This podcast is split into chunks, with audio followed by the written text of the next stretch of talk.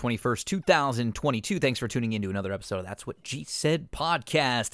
Got some Friday, Saturday horse racing for you. Little Keeneland Friday, little Saturday Keeneland, some Oaklawn Saturday stakes. Then we'll get into some Derby talk with Andrew Champagne. We dive into a look at the top 20. I think we get to 22 or so on the Kentucky Derby point standings. We each give a thought uh, or a couple on uh, each of those runners and talk about their resume, what some of their plans are moving forward. Then we jump over and we do the same for the three year old fillies. We talk about the top 16 or so there with AC Andrew Champagne. Finishing up this episode, wrestling with Chad Cooper. This week in wrestling, we hit on SmackDown, Raw, NXT, and AEW.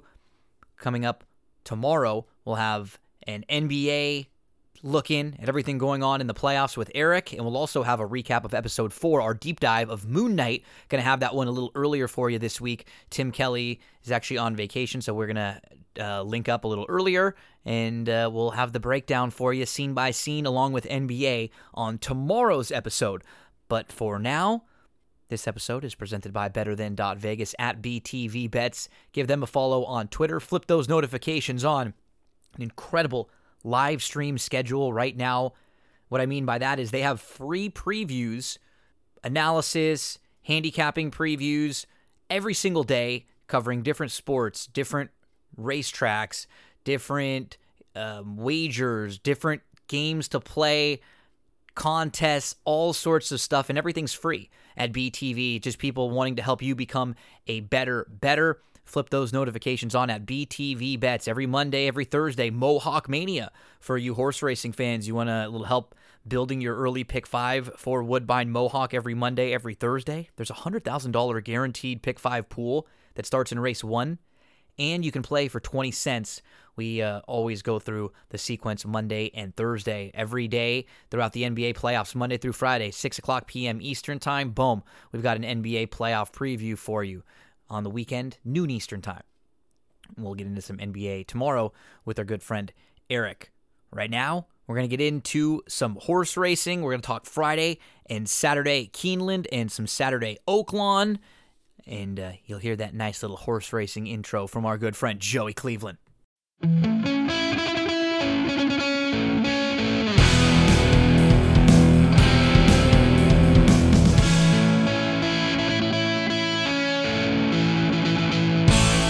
Listen in as Gino and friends give you all the specifics on who to bet and how to make some money. Horse racing fans, many of us have been using the DRF, the daily racing form, for years, studying the races, keeping up to date on news with all the articles. I remember looking for a copy at the local liquor store or picking one up at the local racetrack, wherever I was going. Now it's even easier and cheaper than ever to use DRF with DRF.com and the newly optimized DRF mobile. You can get all the tracks that you want to bet and handicap. Past performances that are mobile optimized for on the go handicapping on your phone. So you go to DRF.com from your mobile device, no additional cost.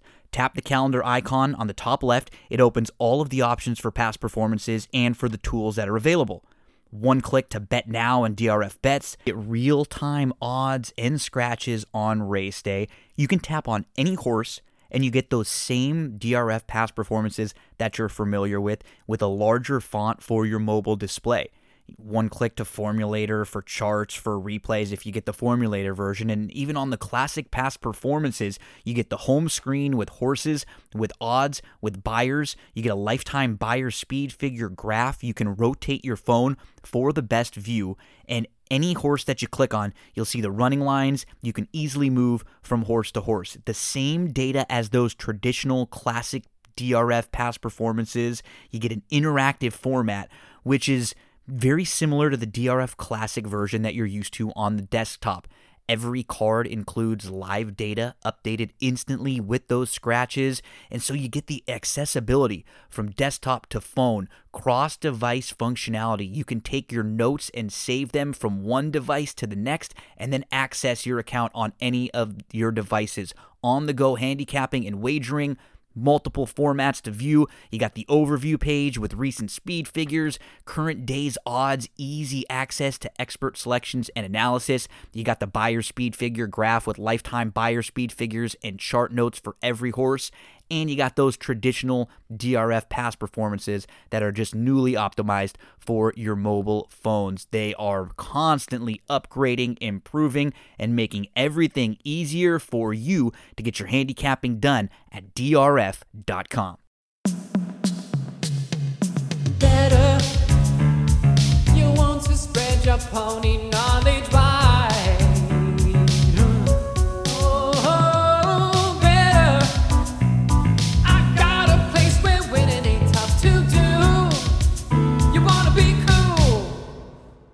stable do. Your horse racing fantasy come true. But no, no, no, stable do. Download the Stable Duel app and play today. Whenever Keeneland is rolling, you know that there's going to be big games focused at Keeneland for Stable Duel. So when you, you head on over and take a look at the Stable Duel schedule for this weekend, you'll see lots of stuff for Keeneland, like a $25 game on Friday, $3,000 in prizes. There's also a $2 game, there's a $75 game, and there's a free ride on Friday. So you've got Keeneland, Gulfstream, Laurel, Sam Houston quarter horses uh, also join the party there. There's a $25 game at Laurel, a couple different options for you at Gulfstream Park. How about Saturday? Keeneland with a $75 game, $12,000 in prizes. They've got a $10 game, a $150 game, where if you win, you get an entry into the Preakness $50,000 game. Those entries are worth $1,000. There's a couple games at Gulfstream, there's a game at Laurel. Woodbine, Hawthorne, Sammy Houston. Sunday, you've got Keeneland, Gulfstream, where you have a couple people that will get their entries into the Preakness $50,000 game. So you have all these qualifier, qualifier and feeder tournaments that I'm going to talk about more in just a second. Golden Gate, Woodbine, Gulfstream, Hawthorne, all on Sunday. Get those entries in and play, race, win. Barry Spears and me this week, Friday morning, 10 o'clock a.m. Eastern Time, 7 o'clock a.m. Pacific Time. Join us on Twitter at Stable Duel or at It's Me, Gino B. We'll have best bets for Keeneland this weekend. For me, it's going to be a lot of Keeneland Friday, Saturday. I think Barry will probably have some Gulfstream stuff in there. Normally, our friend Matt DeSantis joins us, but he's going to be uh, uh, MIA the next couple weeks. Matt's taking care of his mom, uh, so always uh, going to miss Matt, but he'll be back with us in just a few weeks helping out. Now, Stable Duel has a feeder feeders all over now into the big Preakness tournament. So here's what's going to happen. There's a $50,000 Preakness championship game, and up to it, it's the March to Maryland series. 15 feeder games, cash entries add up to the $1,000 championship game entry. So the entries have already kicked off. For every 23 entries in some games, there'll be one entry given. And then, you know, some of the bigger games might be less. So no cash prizes in those. These are feeder games, and they actually have 15% takeout there. So, Stable Duel, always expanding, always trying out new things. So, some of the feeder games this weekend, April the 22nd, April the 23rd, April the 24th, all different opportunities for you to win your way in to that big Preakness contest on Preakness Day. $50,000 in cash prizes in that big one. Coming out with us on Friday for some stable duel. We'll talk uh, Friday morning, 10 o'clock a.m. Eastern Time. We'll talk a little bit about Keeneland for Friday as we get our past performances out right now. Get them out for Keeneland for Friday. Let's take a look at the races for April the 22nd. Now, in race number one, probably going to be a little bit formful. 50,000 maiden claimers that for me at least I thought 4-7 were going to be tough to get around Cupid Strike who drops you got the barn that's capable off the bench horse was actually favored against Secret Oath last time out. It's going to get first time Lasix. A couple very productive races that she exits and she drops in class for the first time. She'll be tough. You have uh, the seven who's going to get Lasix for the first time, comes in off of a trouble trip last time out. So those two make a whole lot of sense to me in, in you know early exotics. In, in race number two, I thought the one Kivalina was intriguing. So she debuted on the synthetic at Gulfstream Park going a mile 70. She was three deep into the turn. She settled third. She was within two lengths. She was three wide, but she just couldn't get by. I'm so sorry, who was sitting second once she made her three her bid from third. She really did try hard all the way. And the winner did have a race of experience, whereas Kivalina was a first time starter that day. She has a nice little pedigree. She has eight winning siblings. She's a half to a horse named Kodiak Cowboy, who's a multiple grade one winner who earned 1.6 million. Not a ton of direct turf success though. Something to keep an eye on, but she's been working on the grass plenty, so the barn thinks enough of her um, from the actual works, to me, that's always even more important than pedigree. And they've done very well when they've spotted horses on the grass. So I think Kivalina's got a big shot in race number two. Let's move to race number three here. Maiden 50 claimers going a mile and a 16th. I thought the six Loco makes a lot of sense. First off, the dam, one going long on the synthetic, but with stakes placed. Second start off the short break for Loco. She has three. Uh, he has three winning sibs. Two of them one going long and the other one twice going seven furlongs. I don't think the mile and 16th should really be a problem for Loco. People may look at the race last time out, and I think it was more of a turf thing. It just didn't seem like he liked the, the turf. So I put a line through that race, and I look back at his form on the dirt. I think it was pretty good. See a horse named Osborne, who was multiple stakes placed in there. Circleback Jack was a horse who beat Crimson and Cream, the rival right next door. Locos had success on the dirt and should be bred to go long fine. 10 to 1 on the morning line. I had this horse stacked more like a 4 to 5 to 1 shot in race number 3, the number 6 Loco. Let's move along to race number 5. And I thought the 5 in the 5th made sense going five and a half furlongs on the turf course here. Salvage step slow at the start on February the 24th at Fairgrounds. Rushed up four wide, up to about third or fourth, was two lengths off, then was three deep, looming at the top of the lane. Um, took a big shot, was up to second, just couldn't get by. Was a clear cut second that day, was three and three quarters clear of third. thought that was a really nice effort. Now you're going to go third start off the bench, and I think this horse makes a lot of sense here. Third start off the long, long layoff. Nice tactical running style. Put a line through the race back in April. The only time this horse raced at Keeneland had some trouble that day, and it was a race that was sandwiched by long layoffs. Let's go with the five in the fifth at Keeneland. Five to one on the morning line, anything around seven to two. We'll make a win wager there. As we move along to race number six, we've got a first level allowance, optional 80, seven furlongs on the dirt here. About the seven tails, uh, Freddie Chianti uh, Tale of Fred of Reddy Chianti. I'm just butchering names here. What ends up happening is like I circle and mark all over the horses, and then I can't even see what the actual names of them are. So the seven is drawn well. Three year old filly. She can sit on the turn back from a mile and a 16th to seven furlongs now. She ran into a horse named Malibu Marie, who has won four in a row, who just beat First Level Allowance Company. And one at six to one at Keeneland with a 79 Beyer in a very similar spot. Let's go to the seven. Drawn well to the outside, eight to one on the morning line. I had this horse stacked more like a five to one shot. In race number seven, maiden special weights going a mile and a 16th on the main track. I like the five in here, always above third start off the very long layoff. She'll be making her, or he will be making his fifth career start. In his debut, he was behind a horse named On Thin Ice, who's grade three placed. The second place finisher in that race, Elton's Prince, is a multiple stakes winner. Career start number two, always above, was behind Strike Hard, who is stakes placed and ran in the Sam F. Davis and in the Florida Derby. Well defeated that day, but then was sent to the bench from August to February. I think we can probably make an excuse when he returned in February, he ran into a really nice horse named Charge It. Charge It won that race by eight and a half lengths, got a 93 Beyer, and then went out of that race to finish second next out in the Florida Derby.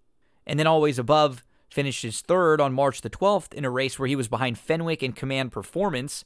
Those two horses both ran in the bluegrass next time out. He's going to go third start off the long layoff. I think he has the opportunity to take a nice step forward in here. The number five, always above, who's 12 to 1 on the morning line, anything around six or so feels fair to me. As uh, just kind of peek through the rest of the Keeneland card on Friday. There's the double dog dare, the grade three double dog dare, mile and a 16th in the ninth. The one Malathaat's going to take a ton of money. I actually prefer Bonny South. I think Bonny South you know, she's had a tough time in smaller fields when the top contenders have more tactical speed than her and there's no pace. I do think in this field, she might be able to get a little bit of a setup in a small field with a couple who want to be forwardly placed in here. So Bonny South, I would prefer if you feel like playing that race, but I'll play a little bit more early. Not as much jumped out to me late on the card at Keeneland there. That is Friday, April the 22nd. Good luck on Friday over at Keeneland. Santa Anita has a, a, weekend off. They will return next Saturday, so we'll have more from Santa Anita when they return, and we'll have a lot more coming from Louisiana Downs coming soon. Looking forward to talking Louisiana Downs every day that they race, and they will kick things off in just two weeks. Opening day for them is Kentucky Derby Day. I will. Uh, be joining Louisiana Downs. I think some days on their simulcast, I'll be helping out, posting videos, handicapping information. We'll have segments here on That's What G Said. Any day that they're racing at Louisiana Downs, they will be racing May 7th through September the 27th. Win, play, show, exact exacta, try, super, doubles, pick threes, pick fours, pick fives, pick six, jackpot, super high five. I'm going to attack the pick four every single day, a 15% takeout in that pick four. And they will race on uh, Monday, Tuesday, Saturday, Sunday. So they, they begin on Sunday, on a Saturday, May the 7th. They go Saturday, Sunday, Monday, Tuesday. That'll be their schedule each and every week. So you get a couple days early in the week, then a few off, then they come back on the weekend and uh, and finish up the week. Looking forward to diving into Louisiana Downs here on That's What G Said podcast. Every day they're racing, we're going to be talking about them here. We'll have videos on social media, live streams, and all sorts of different guests helping us out talking LAD this year. Let's talk a little Saturday racing. Let's bounce on over to Keeneland. Pretty much take a take a trip through the uh, the Keeneland Saturday card. Let's start on April the 23rd in race number two. I looked uh, five and a half furlongs on the turf course, maiden special weight. I thought the seven rum and tonic going to get Lasix for the first time. Just key off that debut race at Kentucky. That race was good going six and a half. Then they tried to go a little bit longer, flashed more tactical early speed that day, but faded. So put a line right through that race on the yielding turf course. Now you're going to get Lasix for the first time. You turn back. You've been working pretty well for this. The number seven, Rum in Tonic, we'll use along with the one, Trevies, who makes a lot of sense. Just the inside draw is my major concern there. The four, Atris, two starts back. Ran into a couple nice ones in Dreams, won a first level allowance next out. Love on the Rocks, won a maiden special weight at Turfway next out. And the turf sprint form was not bad. Horse just didn't, kind of had a wide trip in a race that he probably needed last time out. I stacked him 7 1 4, race two at Keeneland on Saturday. In the third race, I looked at the two and the three to use in uh, in early exotics. The three, Coffee with Alex if you just go through this guy race by race, right? He debuts, finishes third behind Cyberknife, and we know Cyberknife has come back and won the Arkansas Derby. Career start number two, it's not a bad effort at Keeneland, going seven furlongs against maiden special weights. He finishes third that day. He shows some speed. Career start number three, he's over at Churchill. It's a sloppy racetrack, and he just doesn't run all that well, so put a line right through it. Returns after a few months off. He comes back in February against maiden claimers, and he wins. Then he tries the turf and doesn't like it, so you put a line right through it. Everything makes sense for Coffee with Alex. You go to the two Wellman, the blinkers come off. He needed the race last time out. The last two races, you can make legitimate excuses for probably the last three, but at least the last two, because the January race at Turfway, he hadn't run in a while. He had not run since April. And then he was off for a couple months again after. He shows back up. He runs into Dream Shake, who really impressive in that way in that win. Last year at Keeneland against non two allowance runners, he actually finished behind a horse named Red Ghost in a race where there were four next out winners. I think Wellman stacks up pretty well with this group if he can get back to some of his better efforts, anything close to that April 16th race. I'll use the three and the two in most exotics in race number three. Let's get to race number four. Maiden $50,000 claimers going a mile in into 16th. The number four, Baby Blue Eyes adds the blinks, stretches out. This horse could be the one to catch, moving from five furlongs to a mile and a 16th here. Career debut in the only try, the only start when she was on the dirt, she ran into a horse named Optionality who won three in a row. Runner up that day, won a maiden special weight next out, then was second against Stakes Company.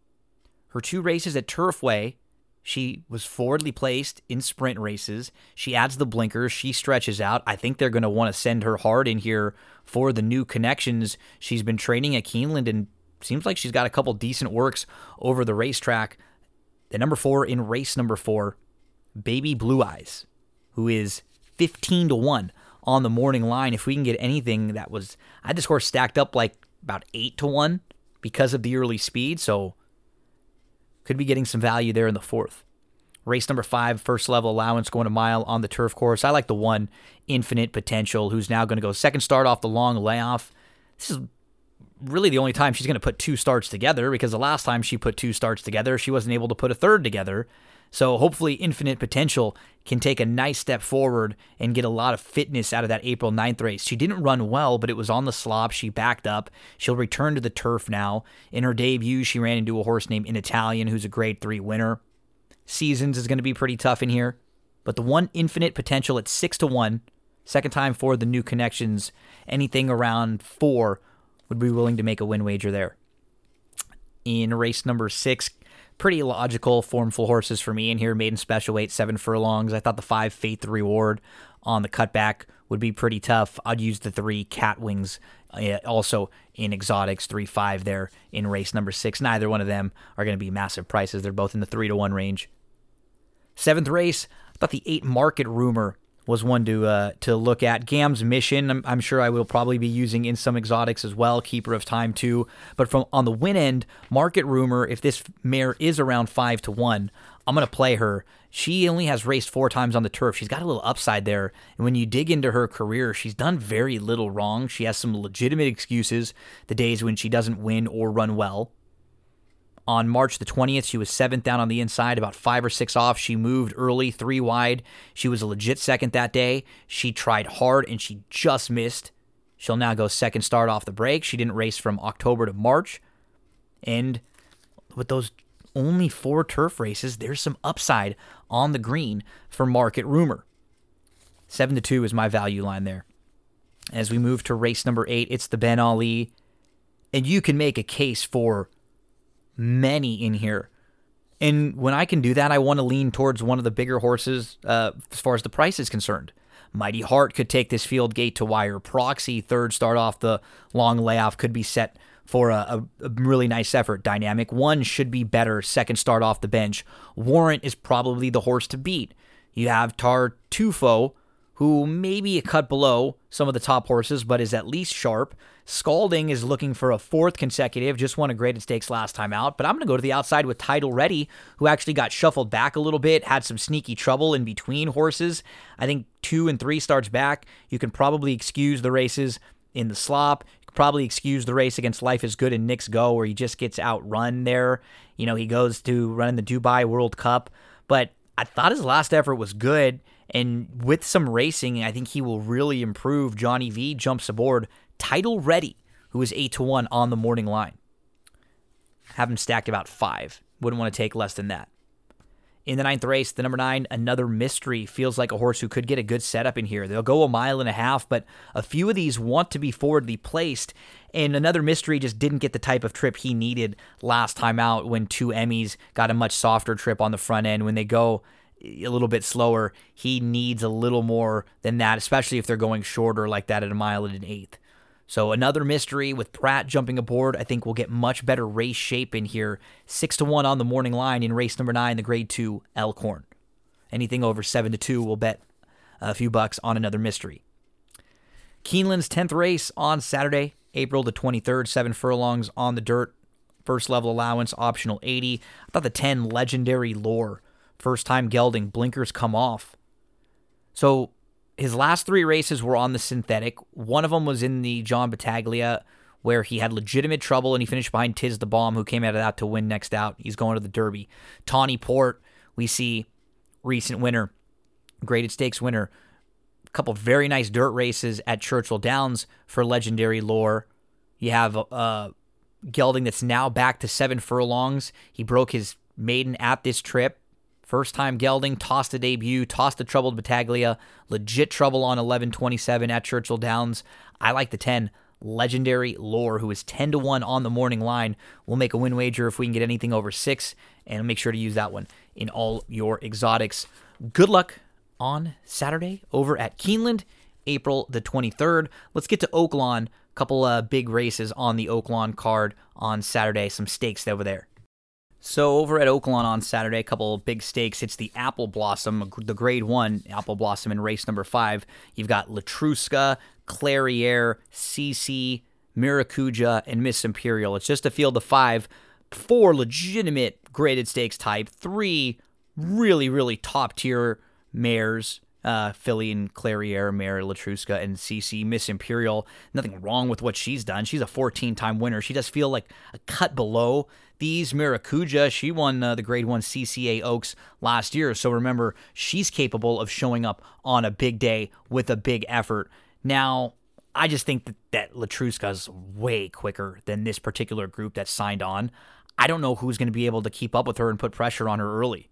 Well, tried. Will they try to have Miss Imperial do it? CC isn't that quick. And if she tries to press, I just don't think that's going to work out very well for her. And Clairiere is one that's going to drop way out of it. Maracuja isn't quick enough to press. I think in this field, Letruska is going to be able to really steal this race and, and just catches a, a group that when when Letruska get, gets beat, it's because she gets dis, just crushed with pressure like we saw in the Breeders' Cup this staff. I don't think this field can keep up with her early. Let's move to race number seven. It's a maiden special weight race, six furlongs on the dirt. I thought the two Raymond was a horse to put a few bucks on for Asmussen. So the dam earned four hundred sixty-four thousand. Was a grade was a graded stakes winner and grade one placed. Both siblings won. This one is a half to a horse named Cambria, who's three for six the stakes winner. So pedigree solid.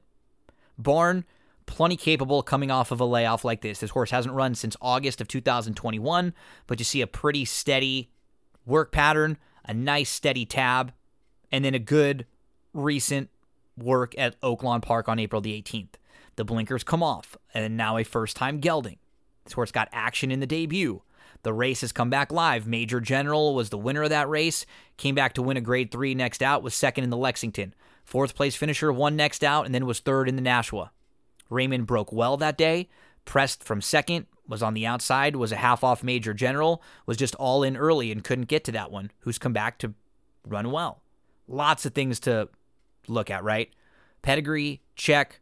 Some changes, blinkers off, first time gelding, check. Steady tab, check for a barn that can bring him back off the bench. Race came back live, check. And actually showed a little bit of speed in that race. Lots of positives for the number two, Raymond, who is 12 to 1 on the morning line. I had this horse stacked like 5 to 1. And so anything around that, I'll, I'd be willing to make a win wager. The eighth race is the $150,000 Oaklawn. The number two, Stellar Tap. I like this horse so much after his debut, and he just hasn't been able to put it back together. He had legitimate trouble last time out, and I would not be shocked at all to see him win. But I'm going to go elsewhere. The four, Homebrew, should be forwardly placed. There's not that much speed in here, and that could help her, or that could help him. But I'm going to the outside with Happy Boy Rocket. The blinkers come on. I think that's going to make them get more aggressive with him. The last two times we've seen him, he's been on off race tracks, a good track and then a, a muddy, sloppy track.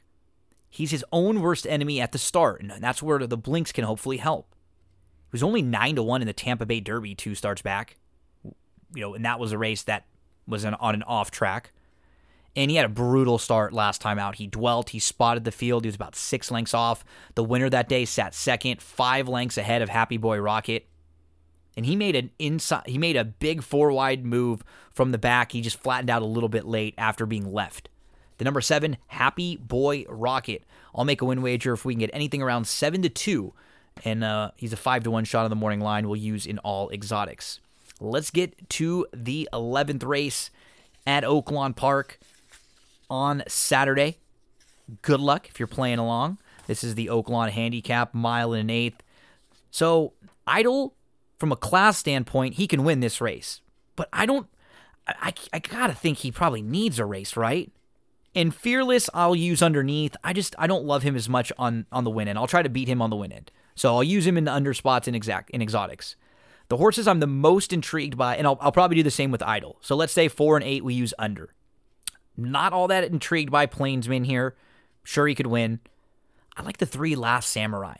He's going to go third start off the bench, and it's his third start at four.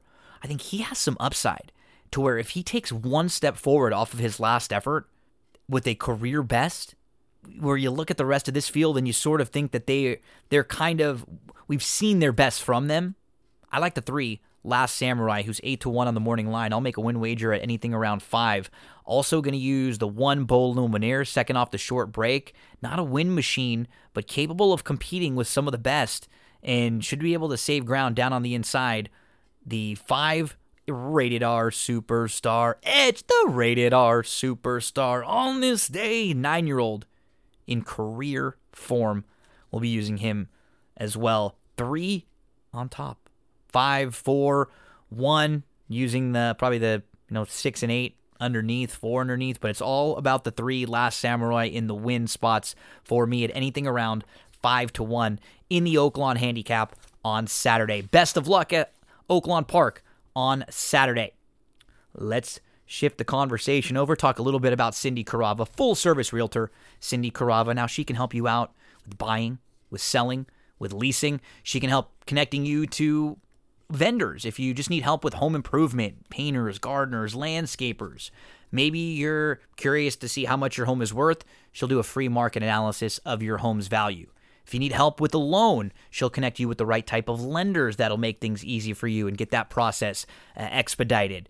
She covers all parts of the San Gabriel Valley, North San Diego County. But if you are in an area um, where you just need a little bit of help and you, and you haven't been getting some, contact Cindy, cindycarava.com, C I N D Y C A R A V A.com. She'll put you in touch with someone that she knows, that she trusts, someone that's going to make your life a lot easier. That's what Cindy wants to do. She is one of the kindest and most genuine people I've ever met. She's going to make things really easy on you cindycarava.com. Up next, we get into some uh, Derby discussion and some Oaks oratory with Andrew Champagne. Let's go through the top 22 or so on the Kentucky Derby points list, and then let's jump into the side, the filly side, and we'll go uh, about 1 through 16 on the points list. Positives, negatives, if we like them, what we may be thinking about them uh, a few weeks out from the Oaks and the Derby. Andrew Champagne joins.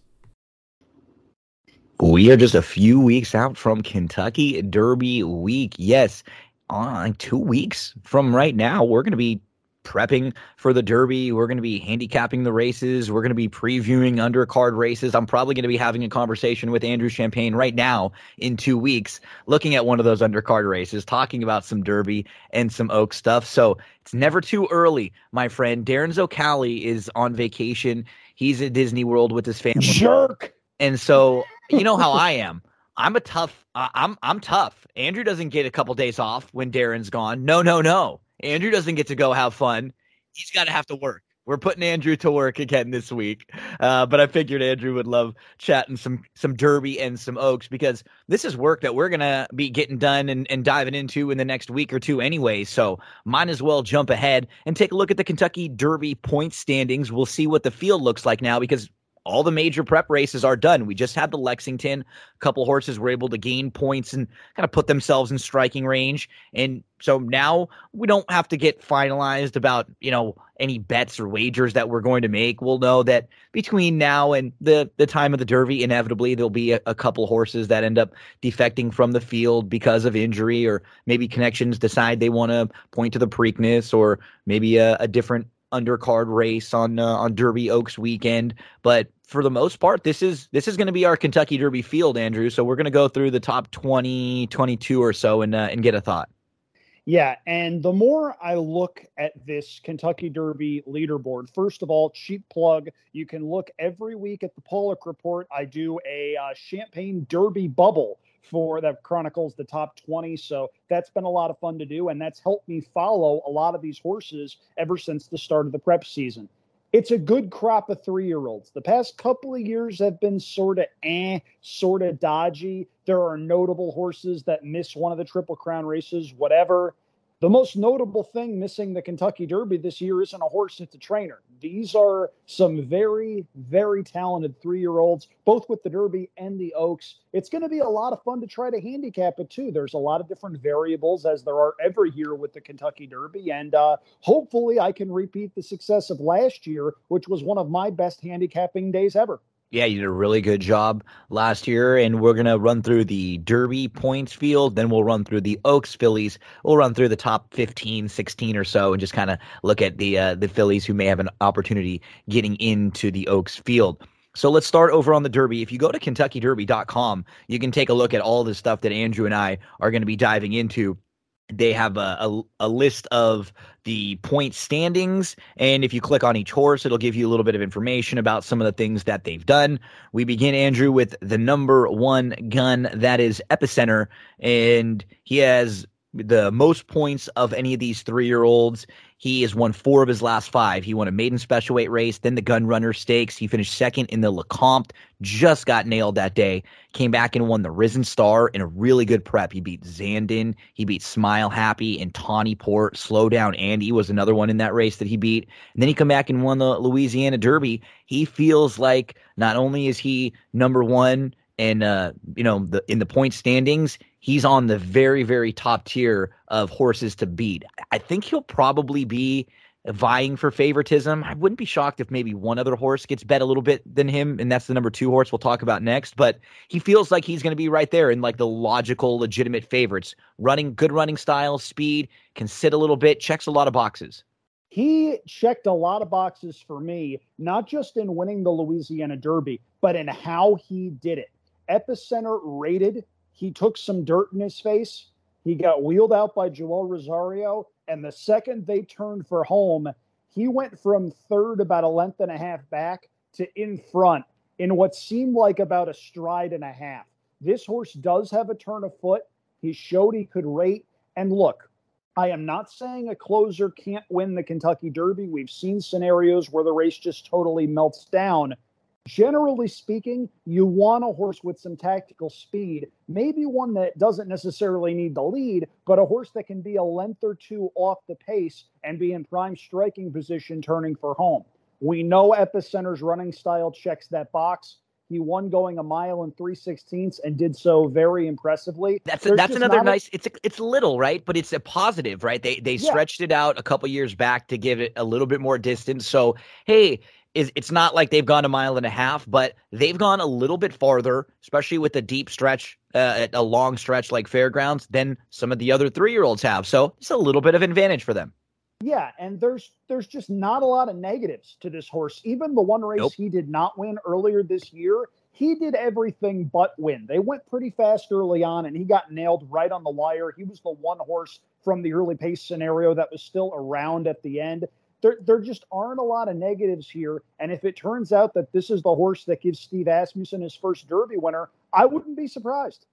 Number two on the points list is Zandon. He's had four career starts, and this guy seems like he's really peaking at the right time. He's your grade one bluegrass winner. Prior to that, he was second in the Risen or third in the Risen Star with some trouble. He was second in the Remsen. His losses have only been to other really, really nice horses that are going to be in this field that he's finished behind. He should be peaking at the perfect time. Andrew, third start off the bench, super impressive in the bluegrass. He might be the horse that ends up going off favored.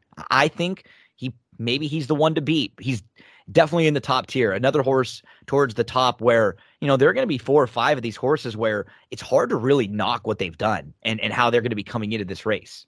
If you want to see a picture perfect ride, fire up this race and just watch Zandon. At the very least, watch as much of him as you can because Keeneland has the same colored saddle cloths and it makes it very, very difficult. That's a great.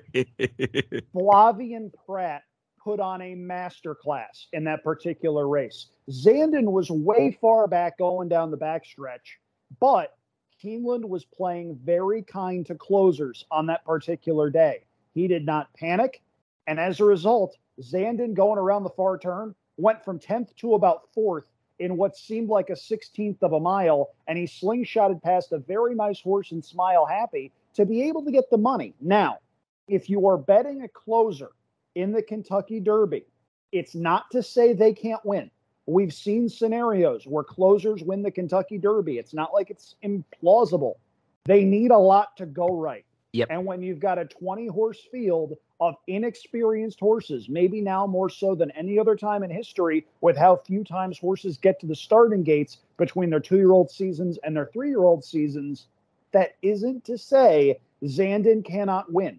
He certainly has the ability to do so. It's his third start off the layoff. If you like this horse, I am not going to fault you, but I think I would need a little bit more of a price than we're likely to get come post time in order to bet this horse on top. He's a very nice horse. I can't figure anything that he's really done wrong. I just need a little bit more value than we're likely to get. It's very all. fair because he, just looking at his races, right? In a field like the Derby, as you mentioned, he could run an awesome race and it could be just like his race in the Risen Star, where he has some trouble and he runs really well, but just a couple other nice horses get a little bit better trips than him because they're maybe a little bit tactical. They don't get stuck in trouble because they, they, you know, they just weren't as deep of a closer. And he's running late on the scene for third and then comes back and is really tough in the Preakness and the Belmont. Like he could absolutely be that type of horse, lightly raced, maybe still with the ability to to maybe show more tactical speeds as he gets a little bit older. But I agree with you. He's probably going to be shorter than I would want on the win end. He'll be scary, you know, turning for home. If you see him and he's not bottled up, he's going to be really tough to hold off. He's a nice, nice animal, but we've seen lately you want to have a little bit more tactical speed as we move to number three, Andrew. A horse like, you know, White Abarrio does have some of that type of tactical speed. And he's, I don't know if I think he is maybe quite as good as some of the top tier horses, but you know what? He kind of just keeps winning. He's won four of five. He won the Holy Bull, the Florida Derby.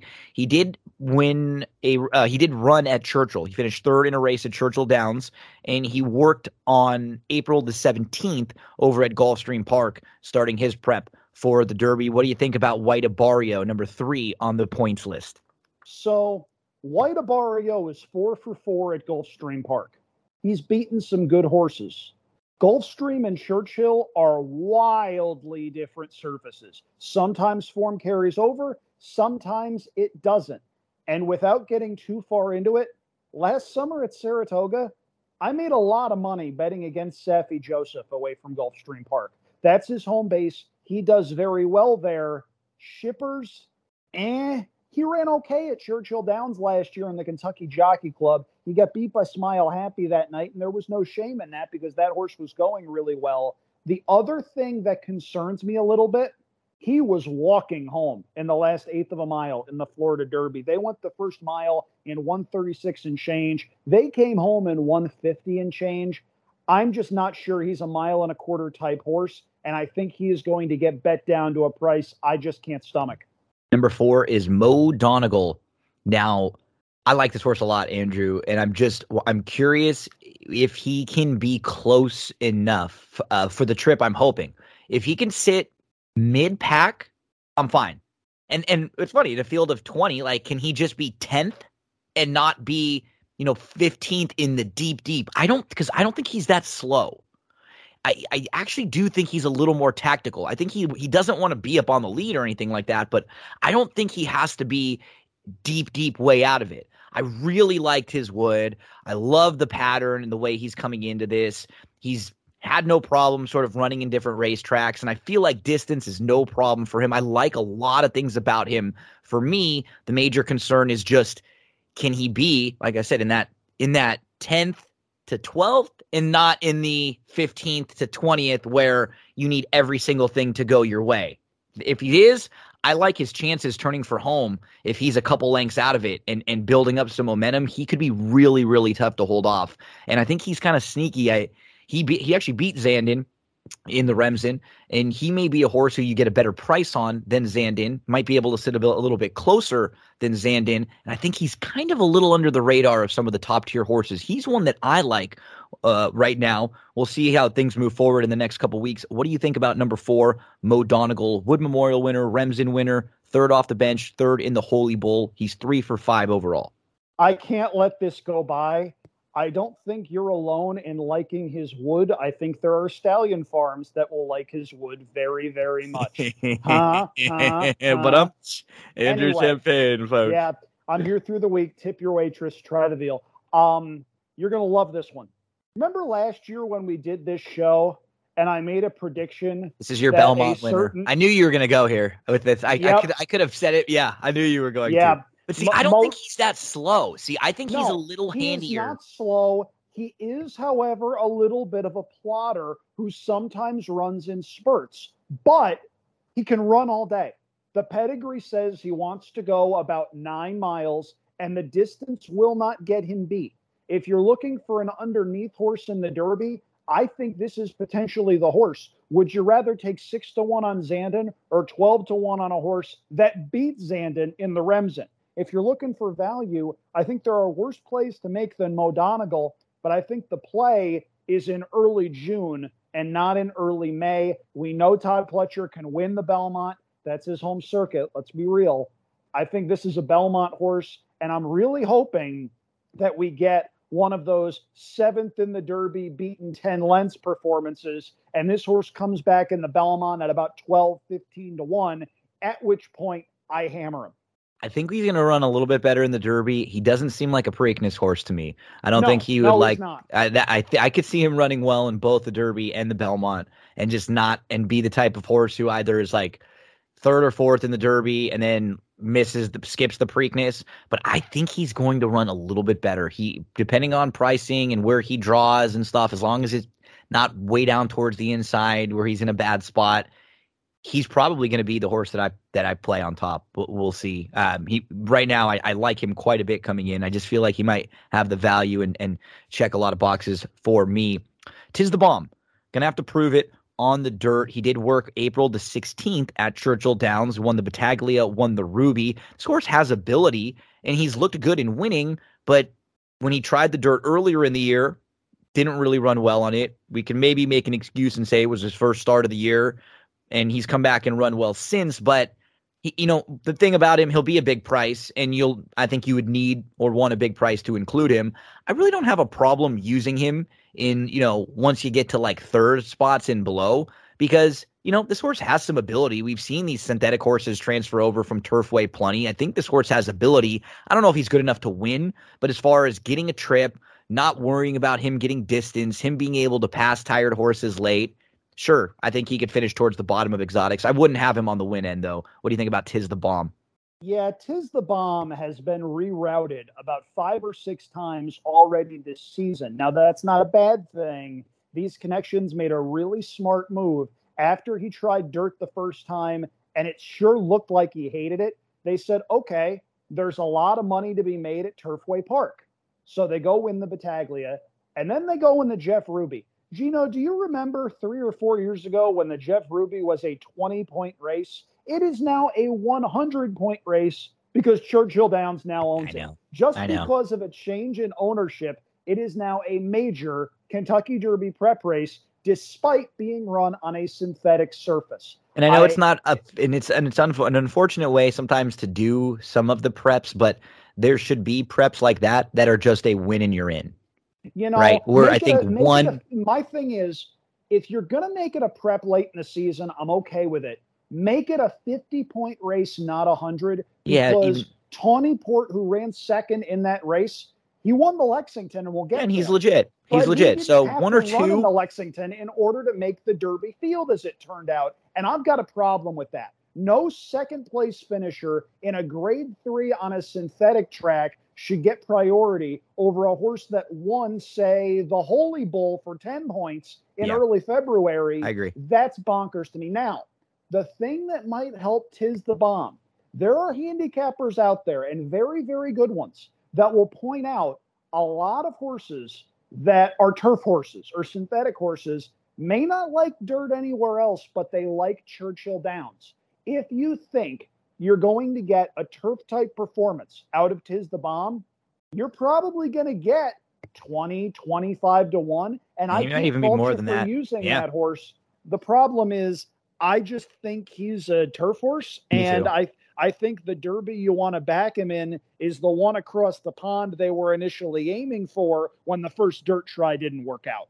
The I have him in our uh, in in the uh, fantasy league he used to be in with me, and so I, I hope you know I like this horse. He's he's a nice horse. There's a there's a lot of places that he can run if he doesn't you know if the dirt doesn't work out for him. And I under you understand with some horses like this, like you said, go over to Turfway, pick up some good money in some big races, and then you give your, yourself an opportunity on the dirt. If it doesn't, you know, you like synthetic quite a bit, and you're a really good turf horse. So um, I understand when when connections like this take a shot, and then maybe he does run well, and you go, okay, now you've opened up a couple extra doors because, as you said, Gulfstream Park is one of those tracks that some horses just don't like it, especially if you're more of a closer or a deep, you know, late running type. Sometimes it's just hard for you at Gulfstream Park to make up any ground. Maybe it was better for him once he moved elsewhere, and we will move elsewhere to number six, Cyberknife. He's three for six.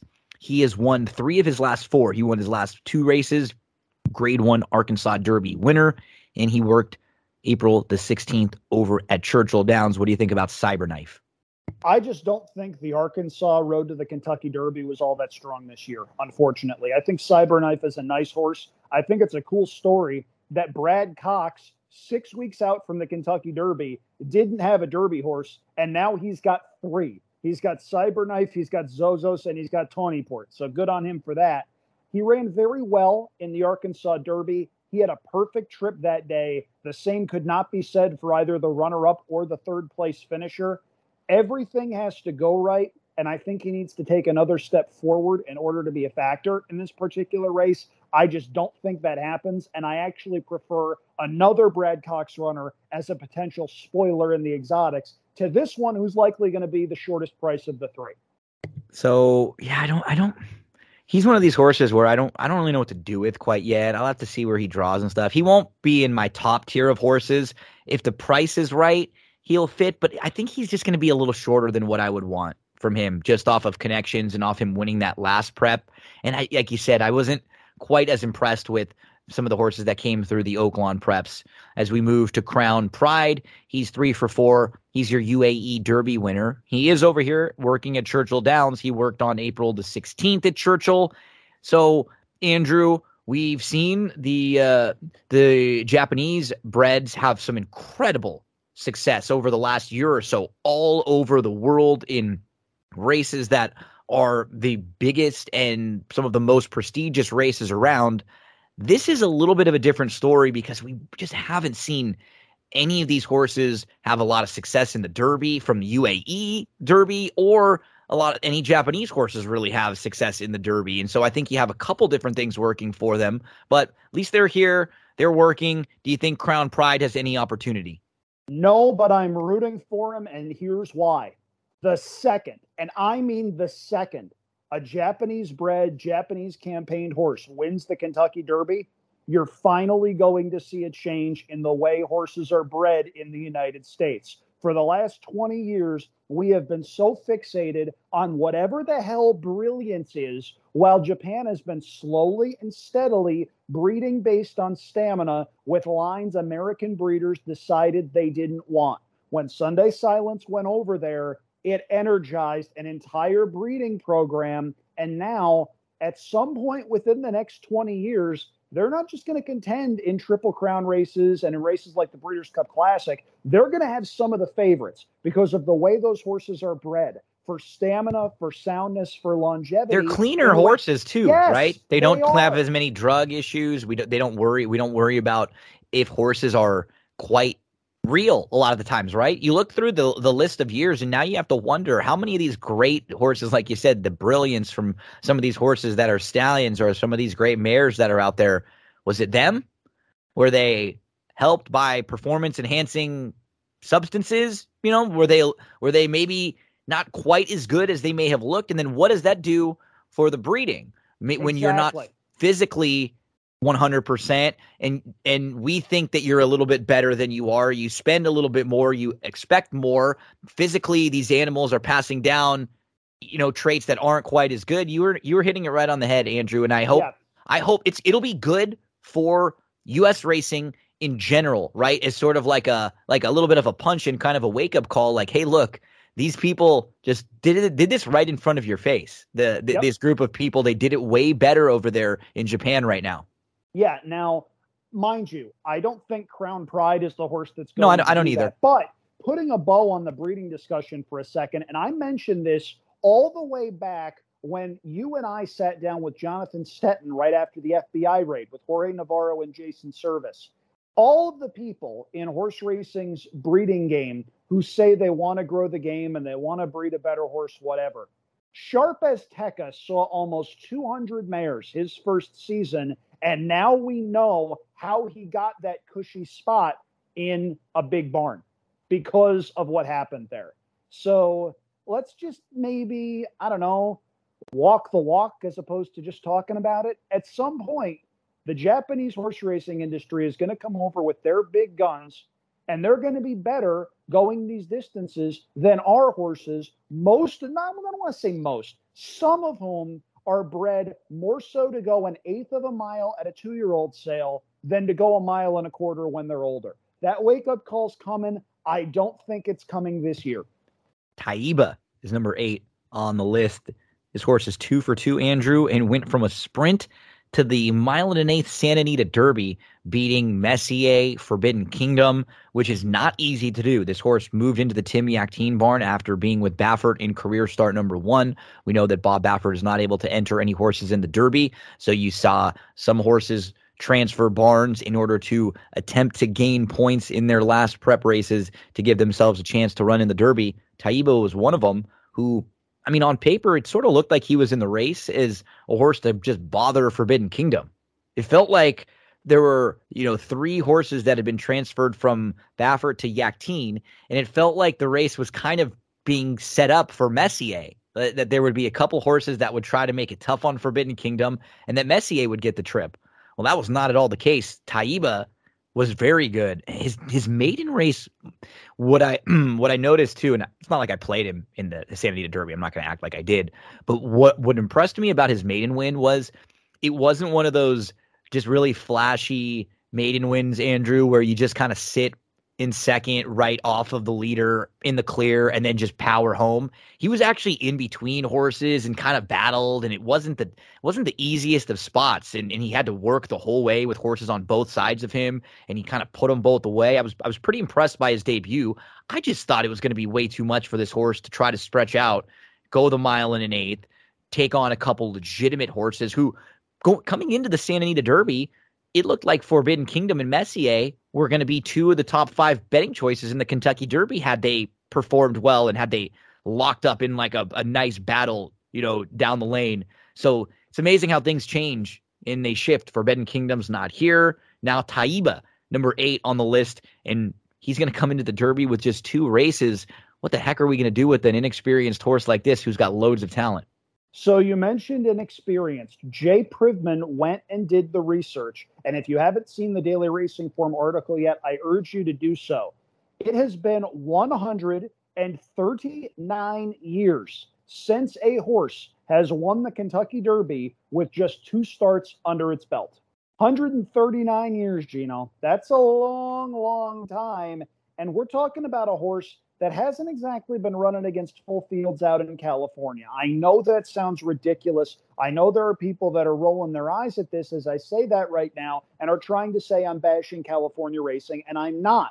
The problem is you go from a five or six horse field in the Santa Anita Derby to a 20 horse field in the Kentucky Derby in career start number three off of a career best effort.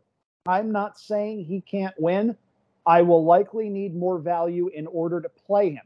Now, unfortunately, there is a very profitable angle lately, Gino, and that is the worst angle for horse racing will usually win. Can you think of a worse angle for horse racing than the owner of Medina Spirit, who went on a broadcast in a prominent international race and I don't want to say he laughed about the circumstances, but he sure seemed sort of nonchalant about it. Getting to the winner's circle in the Kentucky Derby for the second year in a row. And you know, the very first words out of his mouth are, I'd like to thank Bob Baffert, who couldn't be here today. Can you find me a worse story? No, that's it. And you feel and, and what's funny, um, you feel bad for Tim Yakteen. You do. By all Right. accounts, Tim Yakteen is a stand up guy. And look, I know there are people who think he's tainted with the Baffert brush, whatever. He's in a really weird spot right Mhm. now. Who, He's a guy. who wouldn't who wouldn't take the horses that were given to him in this situation? Would, you that- have preferred him say no to getting some of the best horses he will ever train? Now, Tim Yakteen has trained some really good horses. He had a champion sprinter a couple of years ago by the name of Points Off the Bench. And I need to tell this story because anytime Points Off the Bench comes up, I will always tell this story. If you know Millie Ball, who works for Santa Anita Park, the Stronach Group, XBTV, everywhere, she's a badass. And the reason that I can say she is a badass is the morning points off the bench broke down leading up to the Breeders' Cup sprint. It was a bad breakdown. Everybody knew it. Everybody knew that that horse was dead the second he hit the ground. Millie Ball could have gone home with her husband and grieved, and nobody would have thought any less of her. She stayed and she did her shift for HRTV that day. So before you go saying stuff about Tim Yakteen or even, God forbid, his family, stop. You're going too far. Let's get to simplification number nine on the points list right now. Simplification, uh, three time winner, won the Mucho Macho Man. Second in the Holy Bull, won the Fountain of Youth. Third in the Florida Derby. Andrew, simplification worked on April the 15th over at Gulfstream Park. This is an honest horse who tries and who can show you different running styles, has some tactical speed, can be a little close up, but can also pass horses. So I wouldn't talk anyone off of using this horse underneath. I just don't think he's quite as good as some of the top tier horses, and he would really need to get a perfect trip. But if you wanted to use him in two, three, four spots, he's the type of horse who could outrun of his uh, outrun his odds. I think because of the some of the versatility that he's shown, he has done a lot of the work recently in Gulfstream Park. I don't completely dismiss horses that have done success at, that have had success at Gulfstream Park. And it's funny, like, I prefer a horse like this than maybe one who's won like four times and maybe just looks like they're a monster at Gulfstream Park. I think he could transfer his form over fine and be a cool underneath type horse. We'll see where he draws, but I wouldn't I wouldn't tell people not to play simplification. He just won't be um, probably as much of a win candidate for me. nice, honest, hard trying horse here. The biggest negative for me isn't that he didn't win the Florida Derby or whatever. He ran a credible third that day. The Fountain of Youth has not come back well. Uh, and I that's a shame because I thought that was going to be a pretty good race when the field went postward. And of course, we know what happened around the far turn of that race within due time. And we'll get to in due time down the road. I'm saving up for that rant, Gino. You're going to like that one. Uh, but that race did not come back all that well. And he was very visually impressive that day, but the figure was just so so. And he didn't move forward in the way you want a horse to move forward. Now, if you're looking for a horse that's probably going to be about 40 to 1 to throw into your third or fourth spots, I won't talk you off of the horse because the horse is an honest one that generally seems to fire every time he runs. And horses like that tend to clunk up for minor awards and light up the tote board, providing value in ways that say horses like you mentioned that are four for five, who are five to one, generally don't. So if you're looking for a big price, I'm not going to talk you off of this horse, but yeah, definitely prefer others on top. It feels like number 10 Smile Happy is kind of where the top top tier contenders I think stop on the points list. After this, maybe we'll have a few other horses that make sense or people will bet, but I think of maybe the shortish prices cuz Smile Happy who was second in the Bluegrass, who was second in the Risen Star, your Kentucky Jockey Club winner. So what's nice is he has a win at Churchill Downs. He's a he's 2 for 4. He's coming into this nicely, third start off the bench. He if he would have won the Bluegrass, he would have been favored in the Derby. Yeah, I think. And honestly, he didn't run badly in the No, bluegrass. he was he didn't. second best. And Yep. I here's the thing. I think he's got more potential to improve than Zandon does. The way Keeneland was playing that day, you didn't want to be anywhere close to the front end. Closers were winning everything that particular day at Keeneland. Smile Happy was not just up close, he was wide around both turns because he had a horrible draw. He was horse number 10 in the program that day, and there is a very short run into that first turn from that mile and an eighth starting spot. So he was about five wide going around the first turn. He was about three wide going around the second turn, and he still looked like he was going to win for fun, turning for home. Zandon just came and got him beneath that perfect ride by Flavien Prat and riding, I don't want to say a track bias, but it was certainly playing kindly to closers and not so much to horses that were on the front end. I think Smile Happy has a lot of positive traits going for him. I think he's got the kind of tactical speed that you want. It's going to be his third start off the layoff as well. And if we get an inflated price because he was second behind Epicenter and second behind a perfect trip Zandon, that might be a horse you throw into your pick fours, your pick threes, your doubles, because I don't know about you, but 15 to 1 seems like an overlay on him, doesn't it? He will most likely be on on all of my win tickets. Like not not I'm not betting him to win, but just in win slots. Pick fours, pick fives, pick threes, anything that I'm playing Certainly with horses to like win. a B horse, right? Yeah, Like at the very least, depending on again, we're we're talking about this now, so nothing that Andrew and I are discussing is like final. We're not making any decisions. We don't know all of the draw and, and all the specifics here, but right now he is at least like a top three horse for me. I think um, with win ch- it, combining his win chances and what his price will be. I think you know those two because I think he's got as good of a chance as anyone in here, and he'll probably be you know double the price of of a couple others. If he's double digits or over, I think that's just that's probably where he'll be. You know, he'll ten to twelve to one, and like you said, maybe if maybe he's a horse that floats up. If there's another wise guy horse or two, not not bad, not bad. Uh, we'll see where he ends up. That Smile Happy. He's number ten. Tawny Port, number eleven. He won the Lexington, second in the Ruby, fifth in the Risen Star. He has worked at Churchill Downs. Um, he worked on April the 11th before the Lexington, so already a little experience over there at Churchill. What do you think about number eleven, Tawny Port? He's another that comes out of a very good Risen Star. So it was interesting because news came out the morning of the Lexington that Slow Down Andy was out and that Tawny Port with 40 points had a spot in the Kentucky Derby field already. He didn't need to run in the Lexington.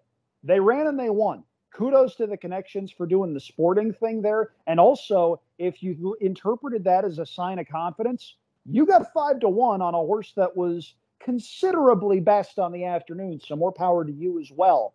I just don't think he beat a whole heck of a lot that day. I prefer others in this spot. And again, Brad Cox has three. He's a you know Louisville kid. It's a great story for him. Technically, the defending Kentucky Derby winning trainer after the nonsense that happened last year and Mandaloun getting put up. I I just prefer others in this particular spot, and it's a situation where part of me there are a couple of horses in here that I'm hoping bypass the Kentucky Derby for the Pat Day Mile on the undercard because that's just such a better spot. I think this is one of those horses. Barber Road is definitely going to be underneath on my tickets. This is one of those horses who always runs well. He always shows up. He's just not quite that good. He doesn't get quite the best trips. He's a closer, so he may get into a little bit of traffic, but I know he'll keep closing. Like we said, I don't think the Oaklawn horses this year, at least in my handicapping so far, are quite as strong as some of the groups that I'm looking at coming into the Derby. But of all of them, I actually think he's one of the more likely horses to hit the board at a really big price and run third at 50 to 1 or 40 to 1 because he's just honest. He was second in the stakes at Churchill Downs before. He also has a win at Churchill. He was second in the Smarty Jones, second in the Southwest. He was third in the Rebel and second in the Arkansas Derby. He's two for eight, but he always tries. He always shows up. He's extremely consistent. He's handled different tracks and he's handled Churchill Downs well. He will be one of my under long shot horses that I'm hoping to get in third or fourth. Andrew Barber Road for me as a as a nice underneath horse that I don't think he can win, but I'll use him and then try to spice up some exotics. What do you think about Barber Road? So Barber Road will likely be ridden in the Kentucky Derby by one of two graduates of the State University of New York at Cortland that I like. Mick Foley is one of them. Reylu Gutierrez is the other. And this a must, of course, always fantastic year and a half, man. Yes. This is a guy that's got a lot of talent. He's got a good clock in his head. And it wouldn't be a surprise if he's among the top riders in the sport in the next five or 10 years. The kid is good. It- you love the attitude, too. You never see him without a smile on his face. seems like a talented rider and a world class dude. Again, I just don't think the Arkansas Road to the Derby was at all special. And I'm a little concerned because it just seems like this horse finds trouble and finds trouble plus closer in a 20 horse field to me doesn't seem like a winning combination. Also, and we haven't really touched on this yet, a lot of the horses that would have had the point totals to get into the Derby but have defected the Classic Causeways and the Forbidden Kingdoms, they're speed horses. Those horses not running is not news that Barber Road's connections want to hear because their big chance would come from a horse going on a crazy suicide mission, going 22 and 2, 45 and 2, and setting things up for a closer to come pick up the pieces. I just don't think that happens. But Barber Road is a nice horse that generally always seems to clunk up for a piece of it. Personally, I hope that after the Derby, they wind up running this horse in a spot like the Curlin at Saratoga, which is their race for horses that haven't won a graded stakes race yet. Those are the types of races that he's supposed to win. I don't think he's supposed to win this one. What I like about um, him in sort of counterpunching your, which I agree, is that he's sort of a horse who has gotten himself into trouble because of his running style. What I like about that is he keeps trying. He's not one of those horses that packs it in after he's encountered that trouble, which many of these horses are probably going to hit trouble like a Taiba, like you were saying, for the first time. I like that he's at least seasoned in big fields. He's encountered some of those traffic issues. And if he gets stopped a little bit, it's not going to be like the first time this horse has gotten dirt in his face and gotten bumped around a little bit. It's happened quite a bit to him. So while I again I don't think he's a horse to to go and and bet to win at a big price, he will he will for sure be on a lot of my underneath spots. And uh, if he runs third or fourth, I just hope I have the right couple of horses in front of him because he'll be a great price in the in those exotics. And sure, and that makes sense. You you bet those horses at 30 or 40 to 1 it's not like we're talking about a horse that's going to be 4 or 5 to 1 that's no, going to get not at all. despite finding a whole bunch of trouble all of the time. And look yep. that's how you're going to wind up making those scores if you can find that kind of horse. I just don't think things line up for him in this particular race yeah. that's all. Un Ojo number 13 cool uh named horse with the one eye he is two a two-time winner, was second in the Withers, won the Rebel, came back and was eighth in the Arkansas Derby. Seems like there was a physical issue that they figured out. He worked on 416th uh, on 416 at the training center at Copper Crown. Uh, his most recent work there. Uh, what do you think about Un Ojo, another one who came out of some of the Arkansas races? I just I can't really get there with him. I thought things really tripped out for him with his win, and he'd probably need to prove it to me.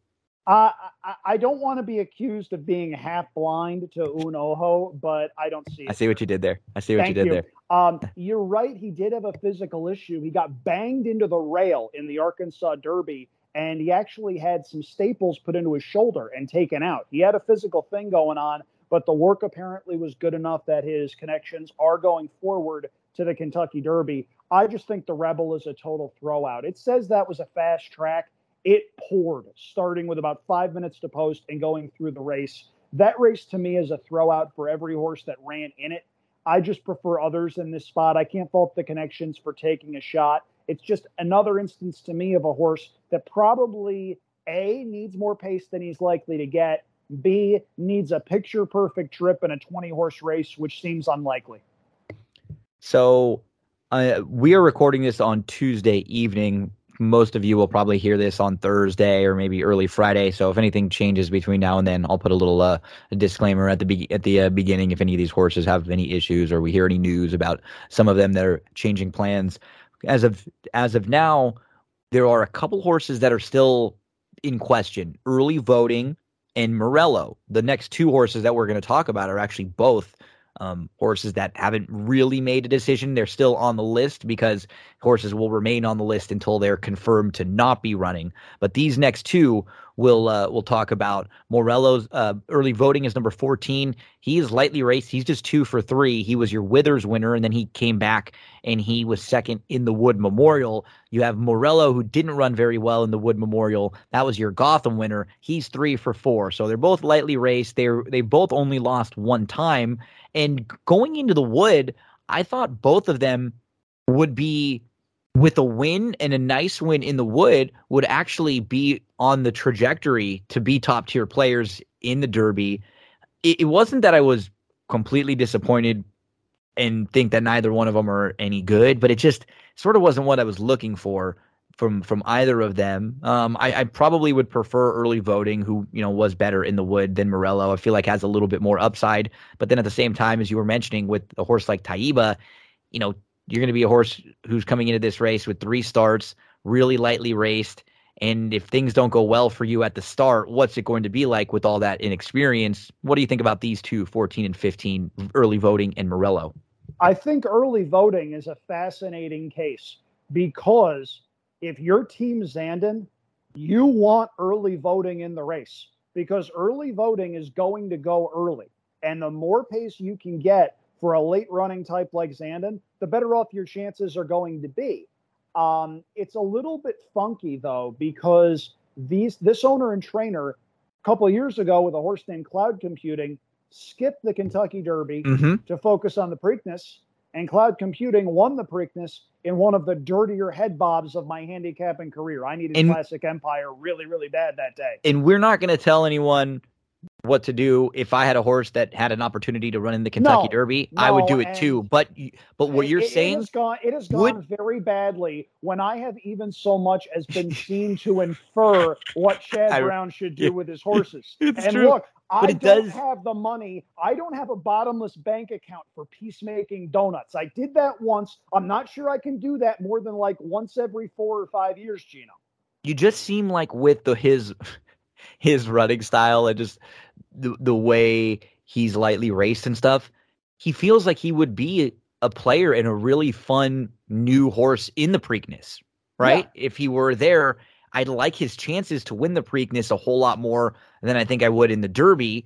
But you are right in that he will have a major say in at the in at least the pace and keeping things pretty honest up front. So I as a just a fan of racing and this race in general, I want him in here. And as a fan of a maybe someone who wants to bet Mo Donegal, right? I want Right. him in this race. Yes, if you want a late runner, you want early voting in this particular race. My concern with early voting isn't necessarily the distance, it isn't necessarily the pace. It's that Aqueduct is a very quirky surface.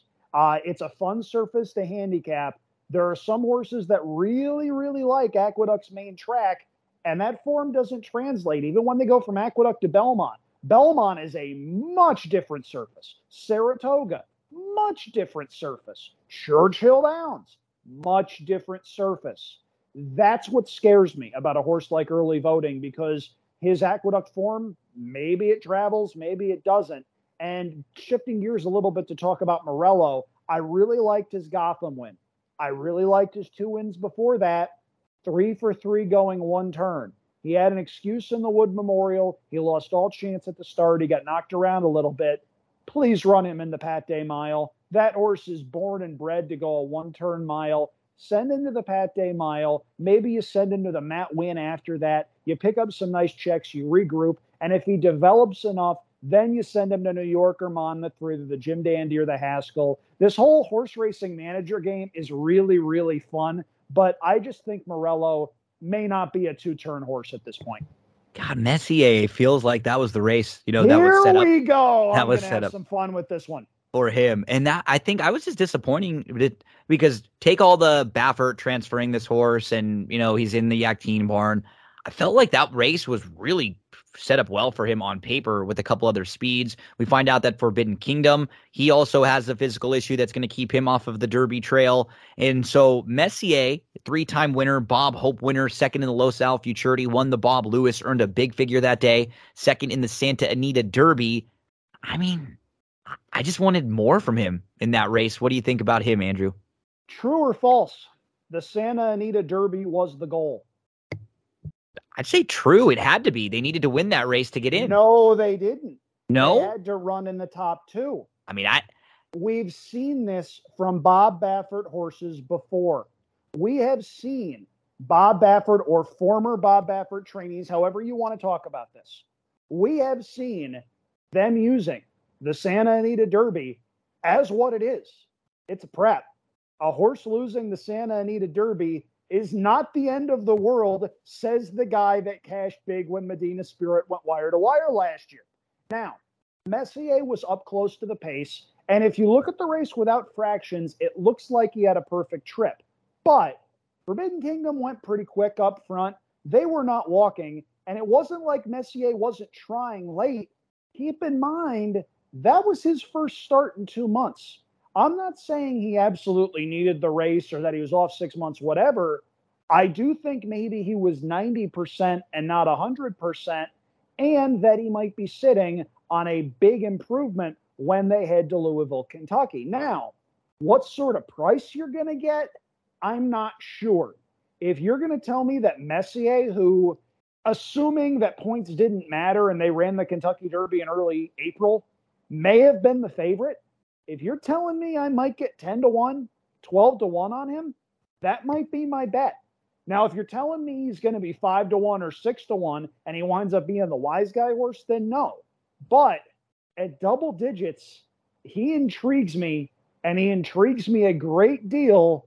I think this is a horse you don't want to throw out simply because he didn't win his last race prior to the Derby. I think that's a very dangerous thing to do.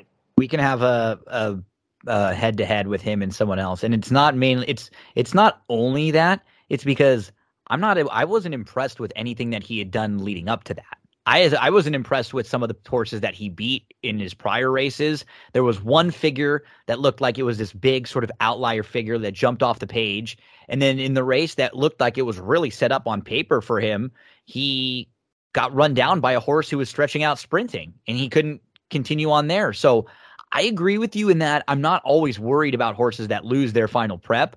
I just think it might have been if they were thinking it that and and playing it that way. That's a little dangerous for a horse who had no points yet and who really did need to at least finish in the top couple because if for some reason they he wasn't quite cranked and he finished like fourth there, they would have lost all chance. I I probably want more like twenty to one myself. So we'll have a fun head to head on him if he's one that uh that ends up sneaking into some I'm, of your I'm down for that. your That'll top be tier. Fun, but uh, no, it's just it's one of those instances where, as you mentioned, if that horse runs fourth, he wasn't good enough to be in the Derby to start with. I mean, I don't. I, I'm not as concerned about that as maybe I probably should be, but I think there's something there, and I think there's a chance we get a pretty significant overlay based on what his win chances actually are. Let's get to Zozos. All right. Second in the Louisiana Derby, two for three, lightly raced. He's number 17 on the points list. Just feels like it might be a little much for him too soon. Another horse who I would not be shocked to see him start to peak later in the year in some of the bigger races in the second half of the season.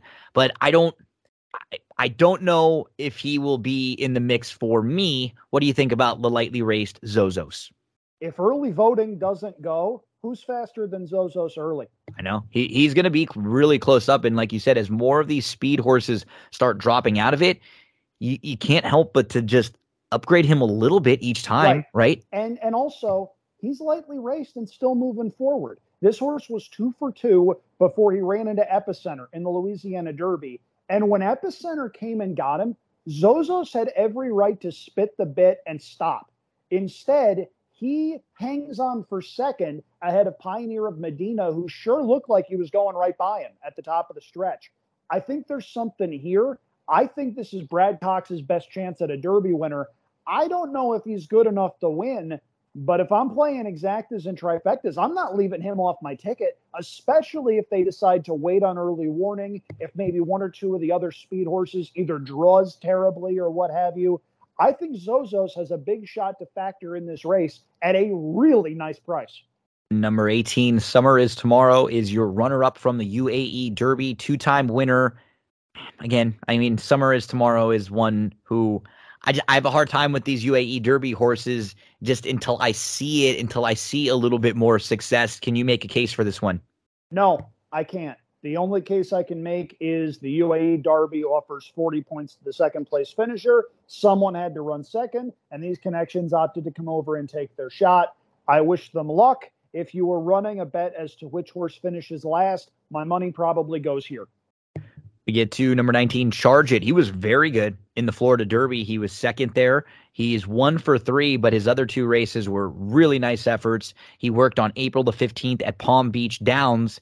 Lightly raced, should be forwardly placed in here, Andrew. He is one that I'm warming up a little bit more to also. He's because of the the scenario that you're talking about. Some of these horses who feel like they're going to be close up are deciding not to run in here, or maybe they're getting injured or something's going on.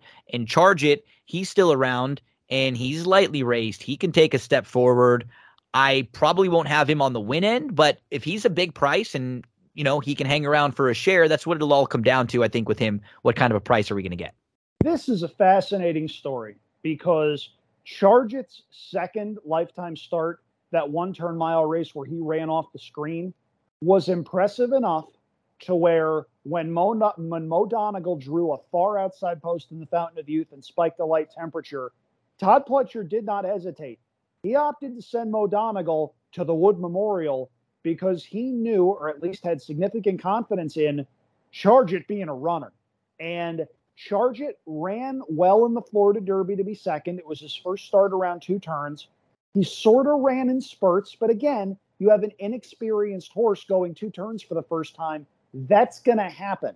My one concern is White Abarrio was sort of walking, coming home, and Charge couldn't quite come and get him. But if you're looking for a horse to move forward out of that race to potentially be a factor in Kentucky, I don't think it's the winner. I think it's this horse. I agree. I like him better than I like White Abarrio. Number 20 now is Happy Jack, and it, uh, it has been said that Rafael Bejarano will ride Happy Jack in the Kentucky Derby. So he was third in the San Felipe. He was third in the Santa Anita Derby. The problem is he really wasn't close in either of those races. He was well, well beaten. He's kind of a plotter. He should have no problem with distance, but I I can't really get there with Happy Jack as a horse to use for uh, barn and connections that I would love to see win the Derby. Absolutely love him. But uh, Happy Jack seems like one of the longer shots in the field because he hasn't been close against the top tier. And I don't even know if I think that the Santa Anita Derby horses are the top tier in here. So someone had to run third behind Taiba and Messier in the Santa Anita Derby. And Happy Jack did that. Happy Jack is now a grade one placed horse that probably got himself a stud career based off of that race. Good for him, good for the connections. We know Doug O'Neill can win this race. He's done it a couple of times before. We know Rafael Bejarano is an excellent rider. I think he has a low key Hall of Fame case. This is a guy with 4,256 wins who's still riding prominently on a pretty big circuit. Wouldn't be surprised if he winds up retiring with 5,000, which is sort of the magic number. But it's tough to make a case for this horse just based on what we see on paper. We get to uh, the horses that are on the outside looking in right now. We'll talk about number 21 and 22. Pioneer of Medina, fourth in the Risen Star, third in the Louisiana Derby. He worked on April the 15th, April the 8th and the 15th at Palm Beach Downs. Number 21, Pioneer of Medina, and I guess number 22 in due time, who was second in the Fountain of Youth, third in the Lexington. Those two are uh, on the outside looking in, Andrew. So we know Pioneer of Medina can go a distance of ground because prior to the Louisiana Derby, he threw his jock and wound up running off a little bit. I thought for sure they were going to scratch that horse. They did not. They examined him. He was fine. Jockey gets back up. Pioneer of Medina runs a decent third behind Epicenter and Zozos. Um, you have to think maybe he runs second if he doesn't, you know, show up those annex prior to the race. But hey, young horses. These are three year olds doing a lot of things for the first time, people. Uh, in my opinion, more of a Belmont horse than a Derby horse. We'll see if he gets in.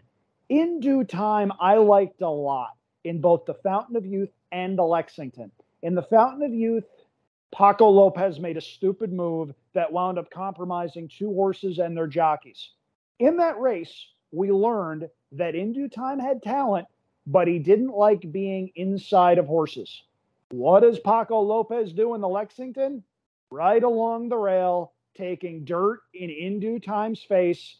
Shocker, In Due Time runs third as the beaten favorite in that particular race.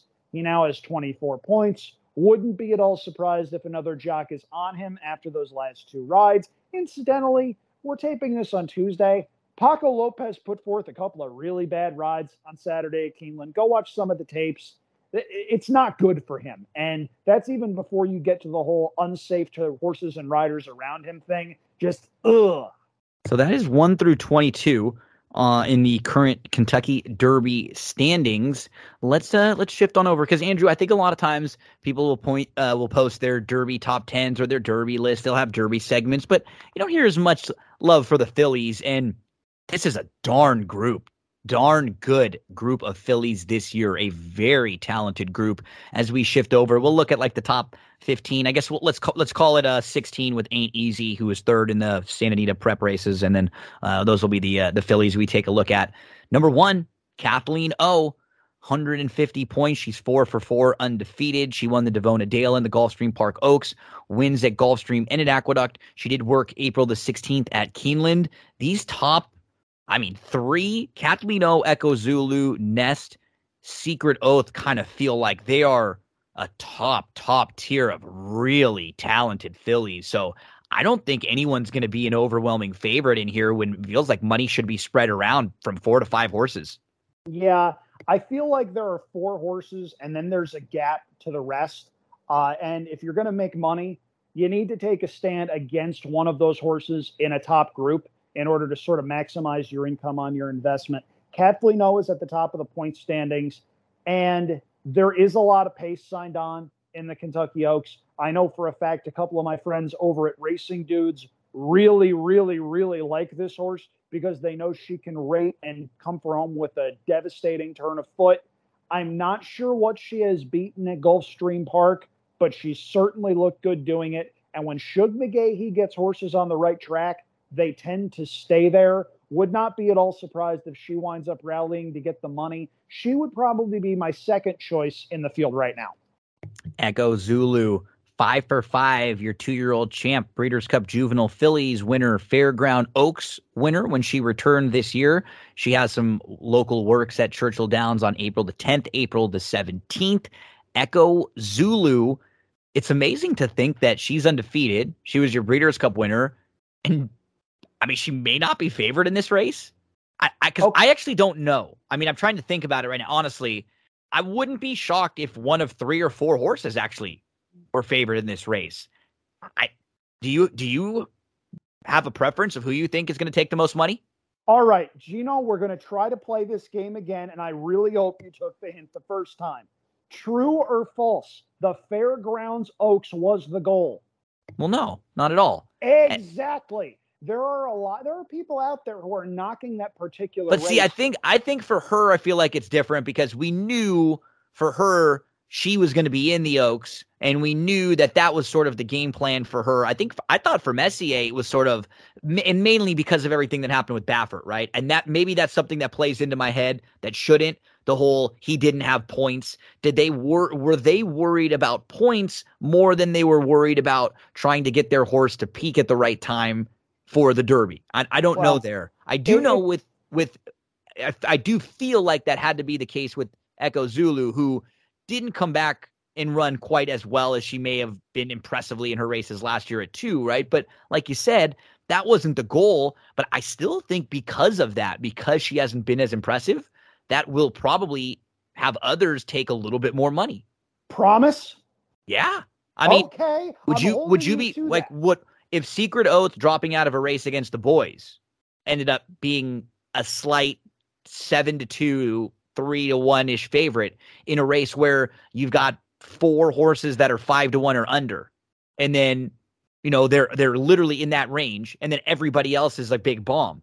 Because I'm thinking Echo Zulu, Nest, Kathleen O, Secret Oath are in a tier that are all pretty close to each other. And just from like gauging the the feel of it, I don't know if people are as impressed with Echo Zulu. And I'm not saying that I, I have any problems with her. I just don't think she's going to be if she is favored, I think it's going to be really close between all of them. I don't I would have said a few months ago, Echo Zulu, if she comes back and wins, she's going to be your heavy favorite. But we've seen some nice fillies jump up. we have. Having said that, if Echo Zulu is anything close to a playable price, and I she might even be favored and still be playable for me. If she's three to one or seven to two, I think that is an overlay based on the horse we saw as a two year old. I think she's going to be coming back second off the bench and run huge in the Kentucky Oaks. If you're going to make money on this particular race, you need to take a stand and you need to be right. To me, Echo Zulu's second off the layoff is going to be very, very tough. And the workout to watch with her is not going to be the workout prior to the Kentucky Oaks. It's going to be the workout prior to that one. We're recording this on Tuesday, so it'll probably be Thursday, Friday, Saturday, whatever. The Steve Asmussen workout pattern that I love and that I swear by is he sends a horse out fast two works prior to a race.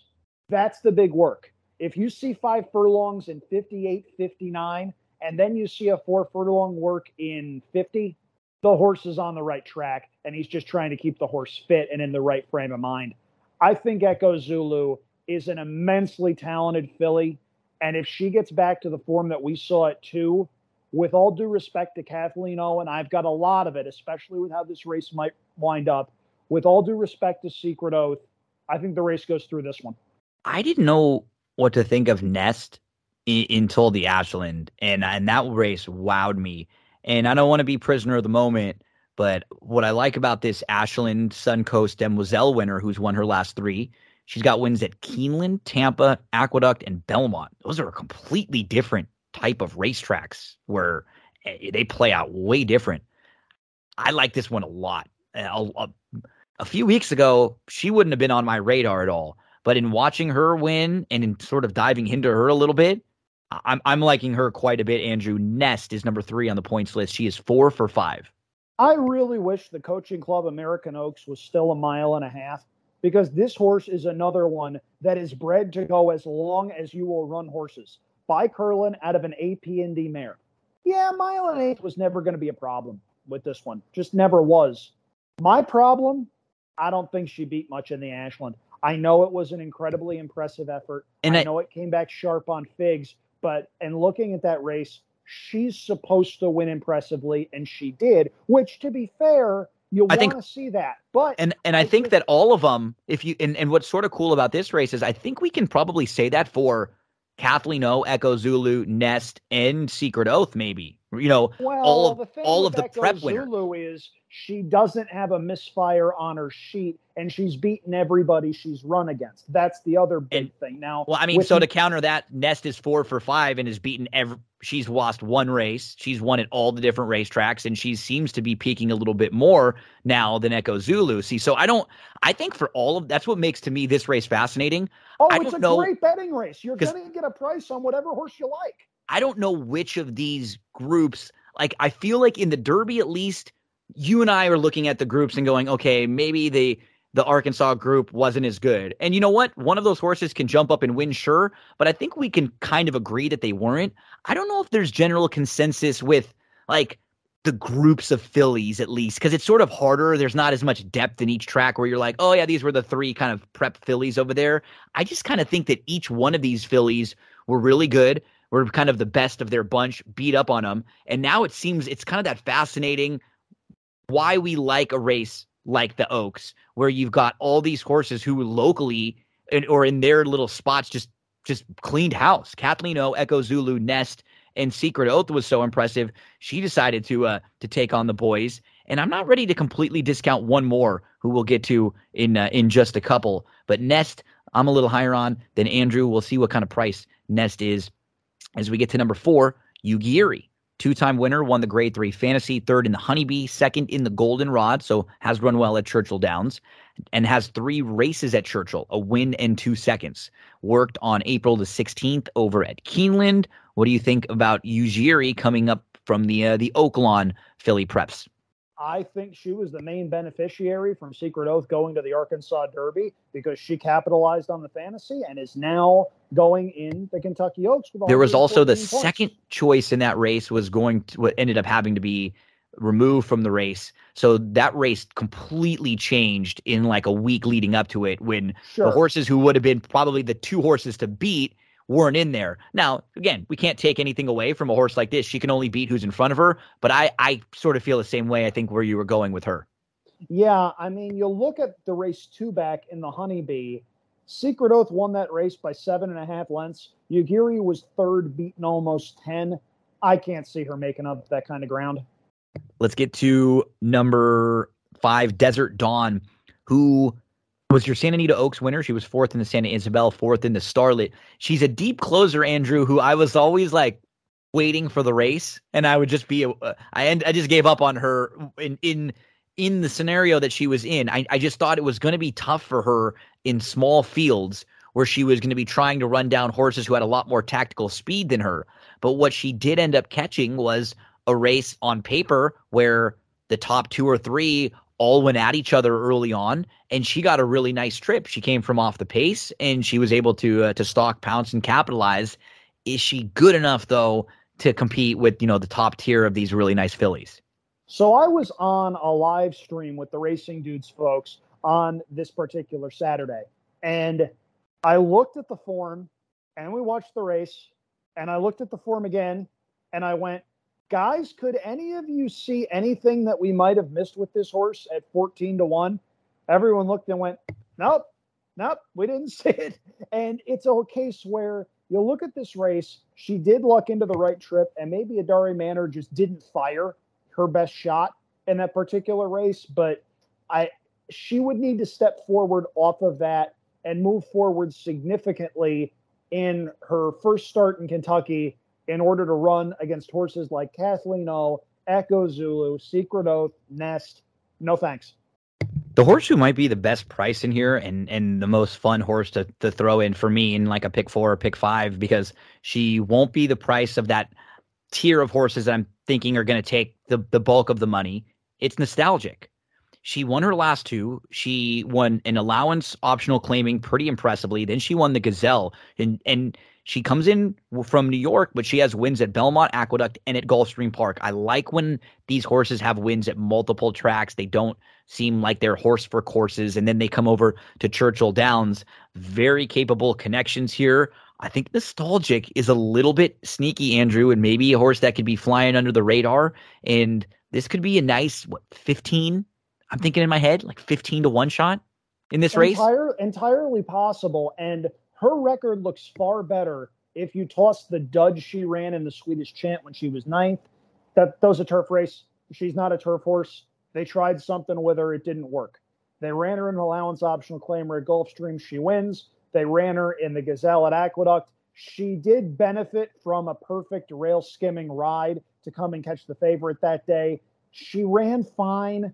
I just think, again, and I'm going to be a broken record on this. I just think the top four horses in this particular race are leagues above anything else. And if you're going to bet on any other horse to do anything, you're betting on at least one of those four horses to not fire. Now, that could obviously happen, and Nostalgic is going the right way for a guy in Bill Mott that, much like Shug McGaughey, when he gets horses going in the right direction, they tend to stay there. Based on figures, the Gazelle didn't come back all that great. She'll need to take a step forward. Others would have to regress, but she does have the right running style. She does have the right pedigree. I've heard worse arguments for throwing a price in third on a trifecta ticket. She, because I see that that for me. She's the only when when and right now in, in looking at this field, she's the only horse that seems like a legitimate win candidate to me outside of those horses that were extremely dominant and and are going to take a lot more money. Because I don't think anyone out that we'll talk about once we get past Secret Oath is a legit win candidate unless we have a eh, unless we have one of these situations where like everybody starts worrying about themselves and we see all these top horses go after each other early and something crazy happens right we see crazy results but as far as the way that i'm looking at this race coming in nostalgic might be the the most intriguing price horse that i think can actually still win this race because we get to a horse like venti valentine who she beat and I just don't think she's a mile and an eighth. Or Their connections have actually said they think she's a little bit better at going shorter, but you're in the Oaks. You're going to take a shot. She won the Busher. She was second in the Demoiselle, second in the Gazelle. She's three for five. Would you have any reason to believe that she could turn the tables on Nostalgic and then beat a tougher group here in the Oaks? I'm a New York bred. I will always root for New York breds. This is a cool story. Horse always seems to fire She's going to make a lot of money later in the year in races for New York Breds. This isn't the race to back her. Secret Oath, number eight, four for seven. And she got really good from December to February. She won three in a row. She won the Martha Washington. She won the Honeybee. She has a win at Churchill Downs. She was third in the Arkansas Derby versus the boys when she didn't have the best of trips, and she was very good in that race and and made a legitimate move. She worked at Churchill Downs recently on April the 15th. What do you think about the coach and Secret Oath? I think it's very interesting that Luis Saez is available and will take the mount. Uh, D. Wayne Lukas spoke very highly of Luis Contreras after the Honeybee. There weren't a lot of pleasantries between those two after the Arkansas Derby. It was a very rough trip, and I don't know how much of that was Contreras's fault, but at a minimum, she was second best that day, given the trip that she had and the adversity that she had from start to finish. She still ran a decent third in that particular race. The jury is out as far as who she beat in her prior races. And again, as we've mentioned, the Arkansas route, not the strongest as far as the boys are considered. Having said that, based on figures, she's certainly a major player in this particular race. Luis Saez is as good a rider as there is in the country. We know Secret Oath has tactical speed. We also know she doesn't necessarily need the lead. There's a lot to like in here with this horse. And I think D. Wayne Lukas brings in a very, very live contender and a scary horse if, like me, you like Echo Zulu and you think she's sitting on a big race too. If uh, if they're close, maybe we do a, a matchup with them with Secret Oath and Echo Zulu. I prefer Secret Oath. Do you prefer Echo Zulu or, or are I, you? I, I still do, yes. yeah. I- okay. So maybe we'll if they're Echo close in price, we can do that one uh, for. Uh, we we, we for might need to do a uh, a Christian Chris Jericho style wager for one Canadian dollar. We You knew should- I we will. get a wrestling reference in Yes. there somewhere. yes, ha- had to, had to. Um, so Secret Oath, uh, number eight on the list. We get to number nine, Goddess of Fire, who was a min- minor awards in the Gulfstream Park Oaks, in the Rachel Alexandra, in the Gasparilla at Tampa, and in the Pocahontas at Churchill. Worked on April the 14th at Palm Beach Downs. But I think, as I had mentioned before, once we get through these like eight through 16 that we're talking about, uh, nine through 16 now. I mean, maybe different combinations of underneath horses. There might be a couple that I like more than the others, but I don't really have anything about Goddess of Fire that sticks out to me and that makes me think this is a horse who could beat some of these others, turn the tables on a lot of others who have gotten the better of her before. I cannot, again, I understand why these connections take chances in here, but she feels like a horse who, if she was running in, what is it, the Eight Belles, that she would be like a major player in there. Yes, You know, for sure. one I- of those she- other prep races that was Yeah. a graded stakes on the undercard. She ran really well, I thought, in the Gulfstream Park Oaks. The only problem was she ran into a very, very nice horse in the form of Kathleen O. If you look at the chart, Goddess of Fire was 17 and a quarter lengths clear of that day's third place finisher. She ran really well that day and still got beat pretty soundly. Maybe this is the horse that I put in third on my tries just in case two of the top four don't fire. I mean, you're getting a Todd Pletcher trained horse at a pretty big price. I've heard worse arguments here. She does not win. And I say that both with her chances for the Kentucky Oaks and what she's established in her career. She won first time out and has gone winless since. I think there is a chance she could run third or fourth and plunk up for a nice piece of it. And I understand why the connections are taking a shot here. This is a talented filly. It's just she might be, you know, how there are some NBA drafts where you know the top four players are going to be studs. Our franchise players, Yes, future Hall of and- Famers. And you're backing a team that has the number five pick and you know you're screwed. You're like, I'm ah, thinking- so someone's gonna drop to us, and we're gonna we're inevitably gonna make the wrong pick. But Yes. you're right, she's unlike. It's a tough year for her because other years you'd feel like she'd have a legitimate shot at maybe at finishing in the money. For like, sure. yeah, and she still shot. might, but And she still could. those- yeah, It- it's just one of those instances where there's no path, I think, to her winning this race. And I think the best her connections can hope for is running third or fourth. If I'm playing tries, I'll throw her in underneath because, to be fair, she's an honest horse. Her for, her figures are getting Mm-hmm. be better. fair. There is some stuff to like here. It's just it's way too big a leap to think she's a win contender. Number 10, Turnerloose. Three time winner, won the Rachel Alexandra, was fourth in the Fairground Oaks, worked on April the 15th at Churchill Downs. It is Turnerloose a horse that'll be on your radar? Turnerloose uh, came out of nowhere to win the Rachel Alexandra. Yeah. And I know this because I ran two, three, four in that day's pick four. I remember because I was in Hawaii. Uh, my long suffering girlfriend and I were in a lift headed to where we wound up having dinner. And I watched the race on my phone. I couldn't bet on it from Hawaii, but I watched the race on my phone. And I'm watching, I'm going, this horse is 17 to 1. This is a turf horse. What the heck is this horse doing on dirt? What the heck is this horse doing in front? What the heck is this horse doing not stopping? Um, yeah, I thought that was the day you bet on Turnerloose. She came back to earth in the Fairgrounds Oaks. I, I don't think there's a path for this one either. Number 11, Hidden Connection, your Pocahontas winner at two, then was fourth in the Breeders' Cup Juvenile, was fourth in the Rachel. And that was the race where she was sitting in second, and unfortunately, the horse who was leading took a bad step and had to be pulled up out of the race. And Hidden Connection like inherited the lead and ended up getting a really nice trip and may have needed the race that day. Came back, ran better in the Fairground Oaks behind Echo Zulu. Did work on April the 15th at Churchill.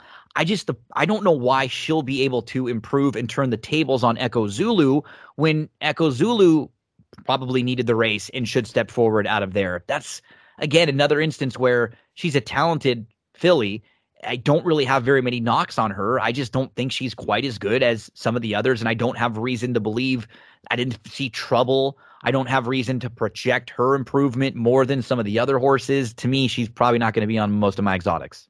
Yeah, nice horse. This is a horse that was very impressive last year in taking the Pocahontas Stakes. I actually played a cold exacta using Echo Zulu and Hidden Connection in the Breeders' Cup Juvenile Fillies.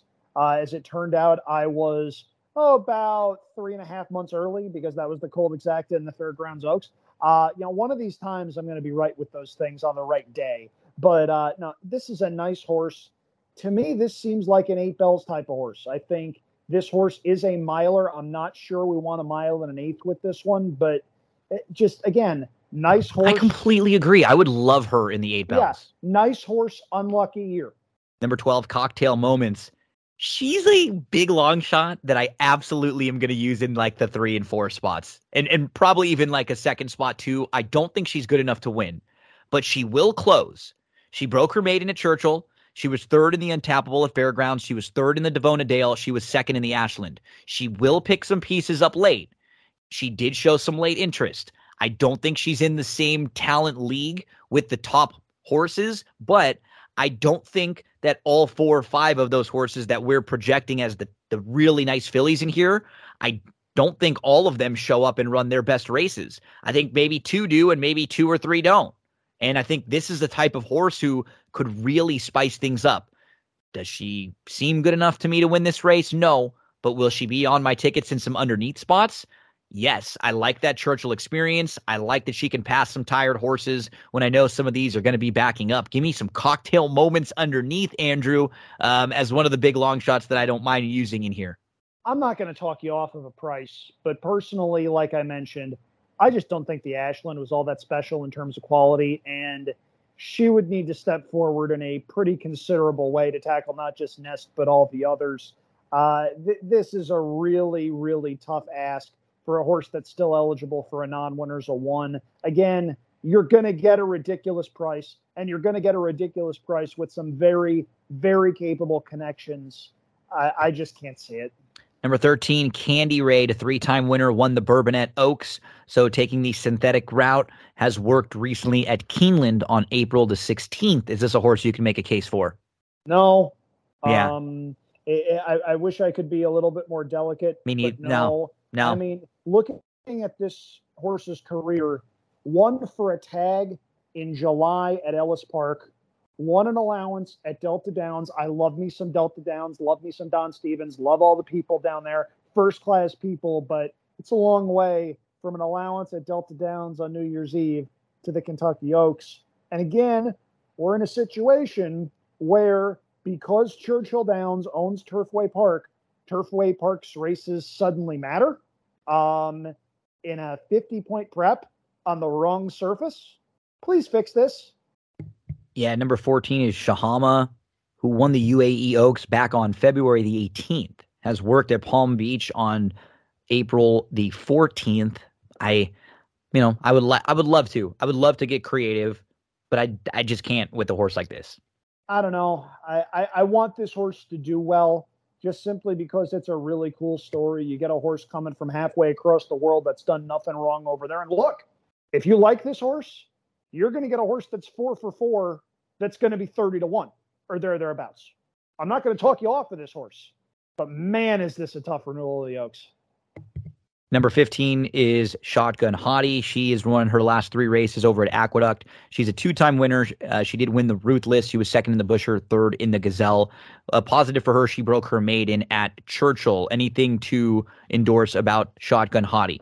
Consistent horse, nice horse, cut below the others. Andrew, I really hope the final filly we talk about ends up running in the Eight Belles. I really hope she does. I like this filly a lot. Ain't easy. She going into the Breeders' Cup Juvenile fillies last year, she probably would have been your third choice in that race. She had two excellent races to begin her career. She went from five and a half, and then she stretched out in her second start in one going long. You know there's ability. And then she had a physical issue. She was gone, and she she had to miss the Breeders' Cup.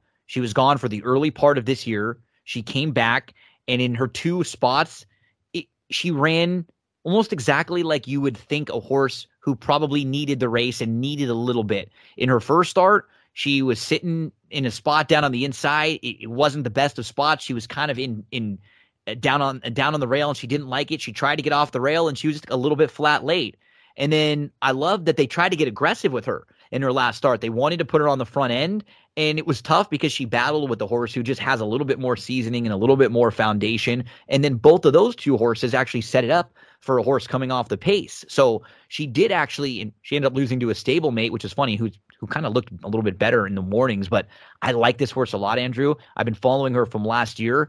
I just don't. This isn't the spot for her right now. The spot for her is going a little bit shorter, where she could use some of that tactical speed, have a little more punch. She would be like a ten to one shot in the Eight Belles that I would love to bet. I just I hope that's the route they end up going with her because I don't even know if she will end up getting in or not, or if they choose to. But just if you're listening to this and at the very end, keep an eye on her down the line because I think there's a big race or two out there for her. But I, I, I right now I get the feel that it's more likely one of those one turn kind of sprint three year old filly races. Uh, I would tend to agree with wanting a little bit shorter, and I would also love to see her on turf. Her dam Amer Australia was Group Three placed on turf in Australia uh, by Fastnet Rock. There's a lot of turf influence there. The second dam was a horse named Hart Ashley, who was a very, very good sprinter for Steve Asmussen in the late 2000s. There's a lot of sprint pedigree there. There's some turf pedigree there. We know this horse was precocious and has shown some talent. I agree with you. Just seems to me like she's a little bit better going one turn or a little bit shorter than the mile and an eighth would indicate. Talented, talented filly, though. Andrew Champagne, thank you, buddy. This was a lot of fun taking a, a, little inventory right now to see where everybody sort of stands and some of the horses that have, that have already gotten a, a work or two in their prep heading uh, to the Oaks or to the Derby. And I'm sure you and I will be touching base again in the next few weeks. I'll have you back to uh, to help preview one of those prep races as you and Darren have always helped me with those and tell everybody what uh, what you've got coming up. You mentioned some of the uh, the weekly pieces that you've been doing uh, on the Paulick Report. Uh, tell us some of the other work that you have and uh, and where we can find you there and follow along in the in the next few weeks leading up to the Derby. Sure. So the Derby bubble over on Paulick Report is something that the fine folks over there have been gracious enough to allow me to do. It's been a lot of fun doing that. Also, my job for Catena Media includes some analysis over on Playfecta, the horse racing website there. Been a lot of fun trying to get that off the ground and putting my content out there for, for people to take a look at. I'll have pick four stuff over there. You can also follow me on Twitter at Andrew Champagne. Also, might be dipping my toe in the water in the form of video game streaming over on Twitch. Keep an eye out for that. I actually have a uh, capture card waiting for me in my mailbox down below when I'm done here. So excited to be able to unbox that and uh, potentially get some stuff hooked up. But uh, definitely a good time to have the itch to create some really cool content. And look, I'm serious. Last year's Kentucky Derby Day was one of the better days of my handicapping career. Uh, if you want the Medina Spirit money and you feel it was ill gotten, much like Charlton Heston with his guns, you can come and take it from me from my cold, dead hands. Um, but uh, no, it's it's a fun day. It's a lot of fun, and the thing that we need to stress is it's not just one race on one day. It's three full days of really, really good racing. Public service announcement, by the way. Thurby is not a word. It is an absurd marketing campaign. Do not use the word. You will sound stupid, and I will think far less of you. But the racing is as high quality as you're going to see all year. It's always a lot of fun. Thank you very much for having me on, Gino, and I'm looking forward to coming back, talking some wrestling, talking some horse racing. We do a lot over here. Gosh, I know. I, I take advantage of you in any way that I possibly can. So that's what friends are for, right? That's Indeed. that's what good friends are for. And I got one of the best ones in uh, in Andrew Champagne. You have a great night, buddy. As uh, he mentioned, we mentioned a few times, we recorded this late Tuesday night. So if anything had happened between uh, Tuesday and, and Thursday to, to Friday, when most of you listen to this, I'll have uh, put a little update on at the at the beginning. So we'll uh, we'll be revisiting these fields in just a few weeks. Don't go anywhere, folks. We have a lot more to discuss on That's What G Said. So you want to set the mood. You're looking for something all natural. Soy wax. Non-toxic, baby. Scents for every season. Now don't be afraid, baby. Just spell it out.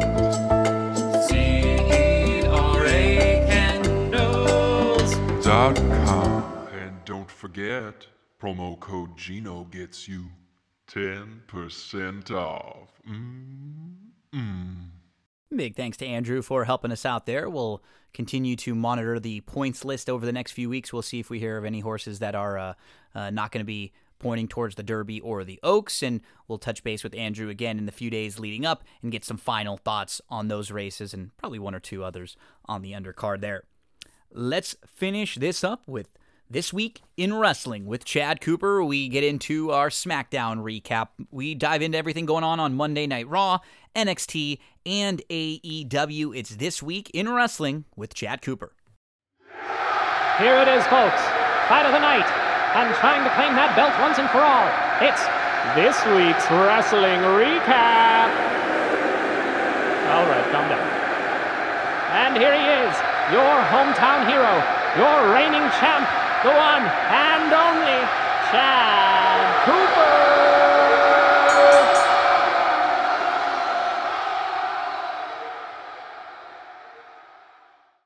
It's time for this week in wrestling with Chad Cooper. You'll notice uh, you don't hear the gardeners today. I put a dead fish in their car. I got the. Uh, I think they got the message, Coop. They knew. They knew it was me in the feud. I love uh, Italian thing, right? You got to leave them the dead fish, like like Tony D will do.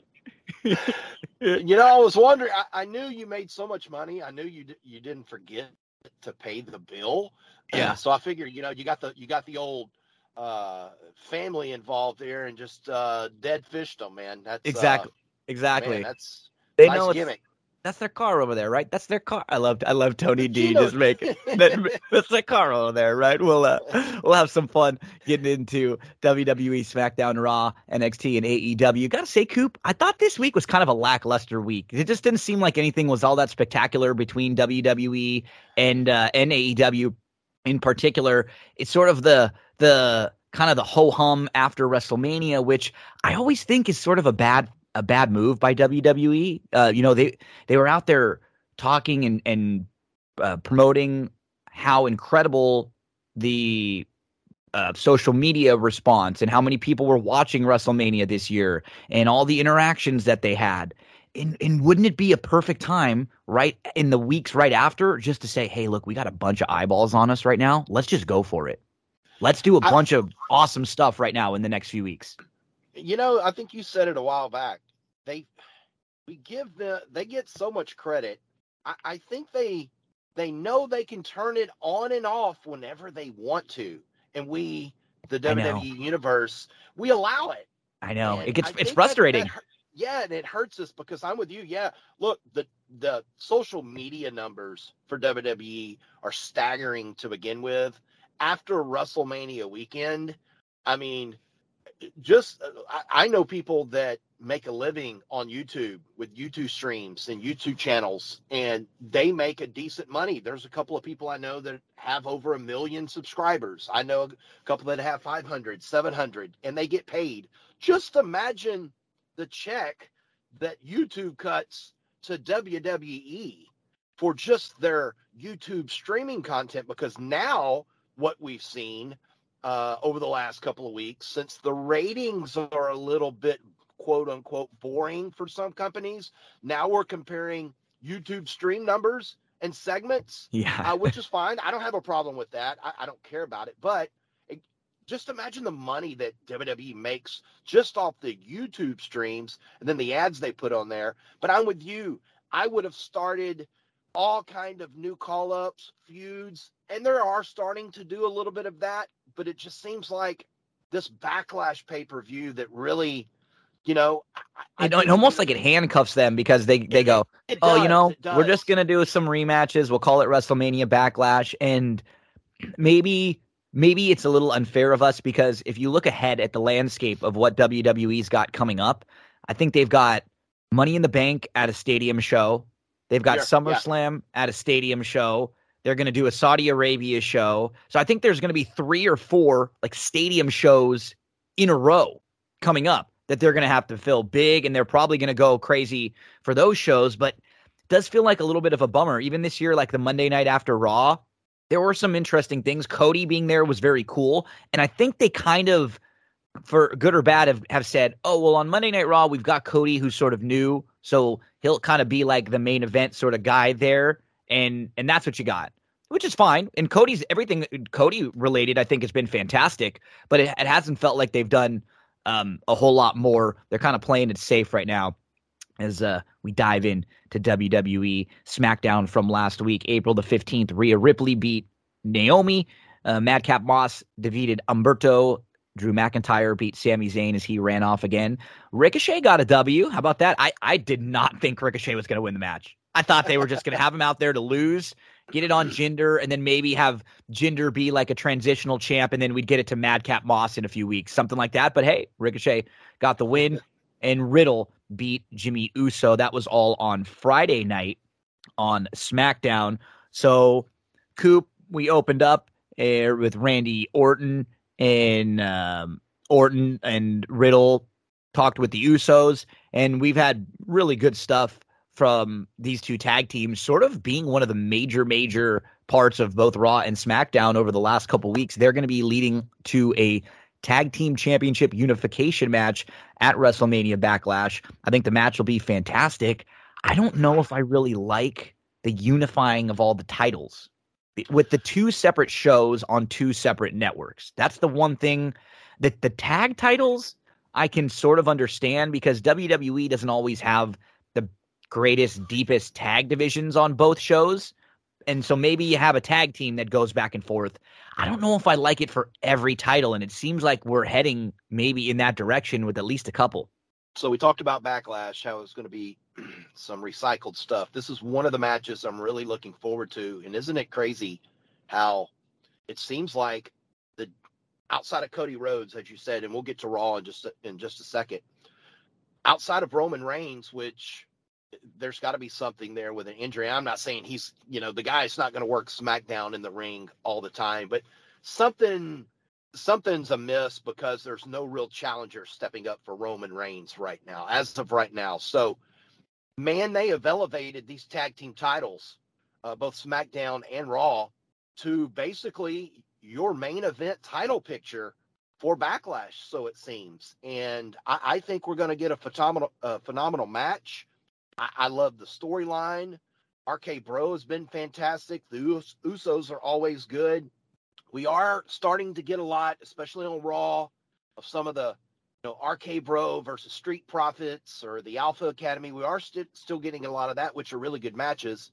But but this match is very very intriguing because um, they're leading us to believe they're going to be unified. I think they I feel as if they will be. Uh, you know, it looks like the the U.S. and and Intercontinental are go- are going to stay minute, even though we have a new Intercontinental champion or United States champion. Um, I just, uh, I'm with you. I just don't know what this does Yeah, I don't. to program and viewership. And if you have one guy or one tag team that goes back and forth, which we see with the women's tag team titles, which that's not a very good. They do it. The problem But- is they don't do a good job booking it with what with the, the history that we have with them. no, and it takes and it takes some spots, right? And and it takes a spot or two away. from somebody else. But I'll, but I'll say this: it's it's very intriguing. It's a it's good storytelling with these four, and we really don't know what's going to happen. I'm led to believe that uh, the family, uh, you know, they're they're going. The Usos are going to win these titles and unify it. Um, I, I, you know, I would rather them stay on RK Bro and uh, and we still lead with them because they're so damn entertaining, dude in the ring, out of the ring. So it's interesting. There's a good dynamic here. It's a good story. This is one I'm really, really interested in. But back to your previous previous uh, you know, opening statement in your monologue, so to speak. I thought wrestling was a little down this week, but this was Mhm. a high point for Completely me. agree. I like RK Bro and the Usos. There are a few things throughout the shows that are major positives, but just overall, it, it felt like a little bit, A um, little slow. yeah, a little slow.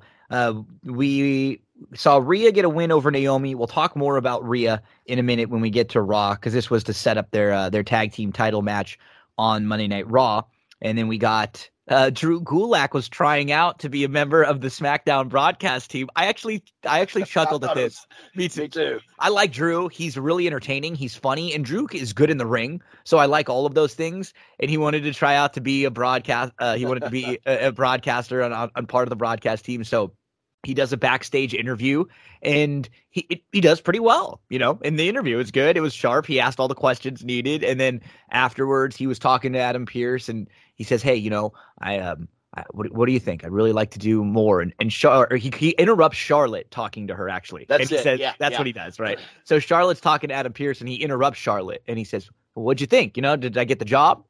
And Charlotte's like, Did you interrupt me? You want this job? You come out in the ring. And and then when he does interview Charlotte, I thought that segment was actually pretty pretty decent. I He thought it was yeah, yeah. he, he did the great yeah, he did the great intro for her too, right? He Yeah, said, he you know, uh, coming up, it's the 13 time women's champion, one of the greatest female athletes. In, I mean, it was a awesome intro. Charlotte Flair, you know, and she comes out and, and then he was, you know what I liked about him? It was kind of like a mean Gene. You know, that's mean Gene used to do the things that he was doing to heels. He would say, well, I, you know, it sure looked like you were to tap out there. Yeah, you know, and then the heel would say, "Well, what do you mean, Mean Gene?" You know, Mean Gene, and they'd kind of scoff at Mean Gene and go back. Like he would interject himself into. He would be more than just like the interviewer. You know. Um, yeah, oh yeah, he would he would turn on you. He Oh, he- sure. get involved in the interview, man. Uh huh. And that, that kind of reminded me a little bit of that, where he said, "Well, Charlotte, you know, it looked like the ref was knocked out and that you were tapping. I think Ronda would have won that match." And she said, "What?"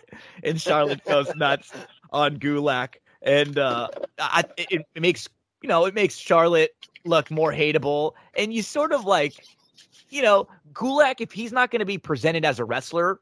I don't mind him in this situation, right? Like, I wouldn't like this happening to Gulak if he was like some guy that was going to be wrestling for the IC title next week. Right, right, But, right. but if you're going to have him doing interviews and as part of the broadcast team, then that's fine. You sort of feel sympathetic for him. I actually think he's pretty entertaining, and I wouldn't mind seeing more of an angle or him do more things sort of like this.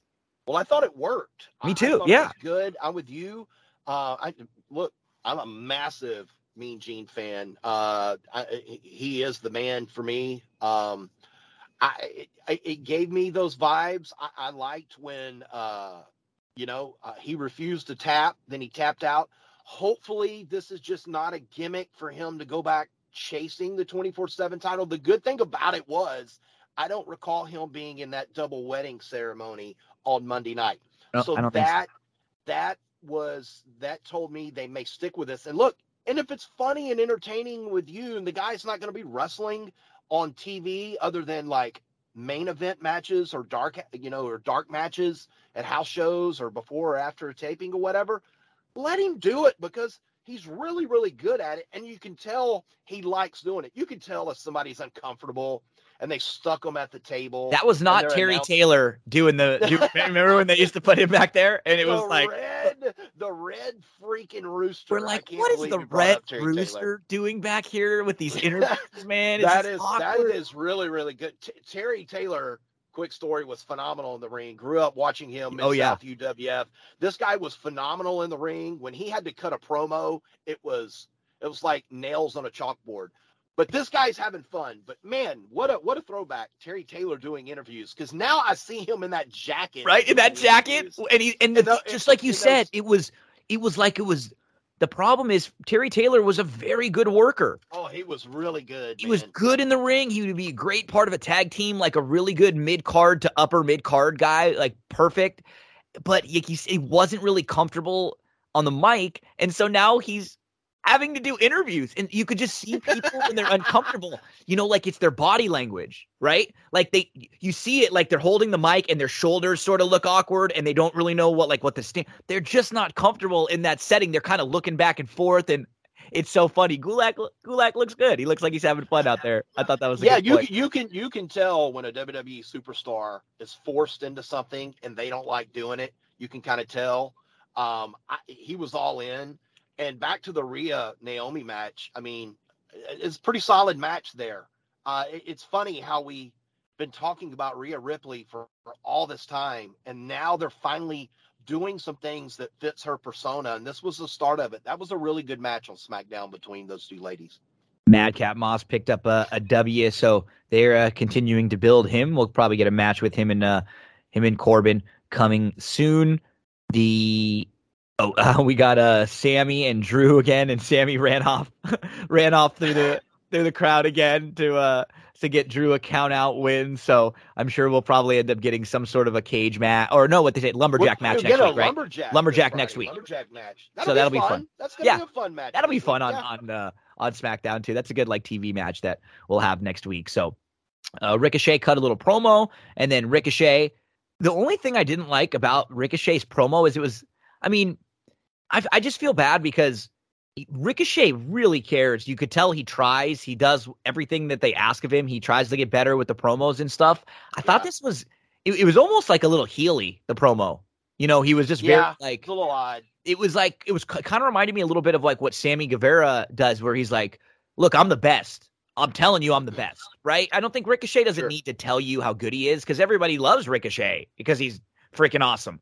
He can just say, "I'm going to go out." You know, like the the babyface promo for him is fine. He, I know he, it was, it just kind of came off a little, little weird. But the mat, like Ricochet and Ring is good, and I'm glad he gets the win here. Just the same thing that we will keep saying with him over and over. Can we, you know, can we get something from him? You know, storyline, not just some matches. I, I want someone not knocking the match. I, I want someone. Uh, I want to build to a championship match on a pay per view. That's what I'm trying to say with him.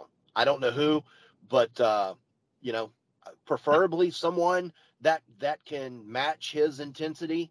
Um, I, I, I'm with you. I thought this for sure they were taking the belt off of him. I was pleasantly surprised.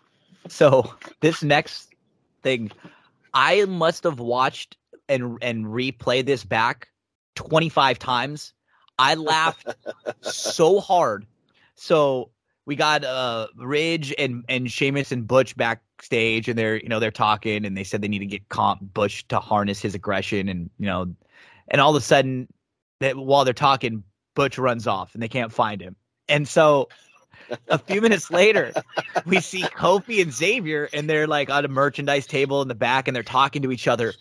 And Butch just comes flying from off screen and just goes like feet first into Xavier. This little five second, I, I just was rolling laughing. It was so funny because Xavier's just sitting there talking to Kofi. He's like, you know, and then I'm talking to him, and, then, and he's saying something stupid, you know, and it's just one of those things where he's not even really saying anything.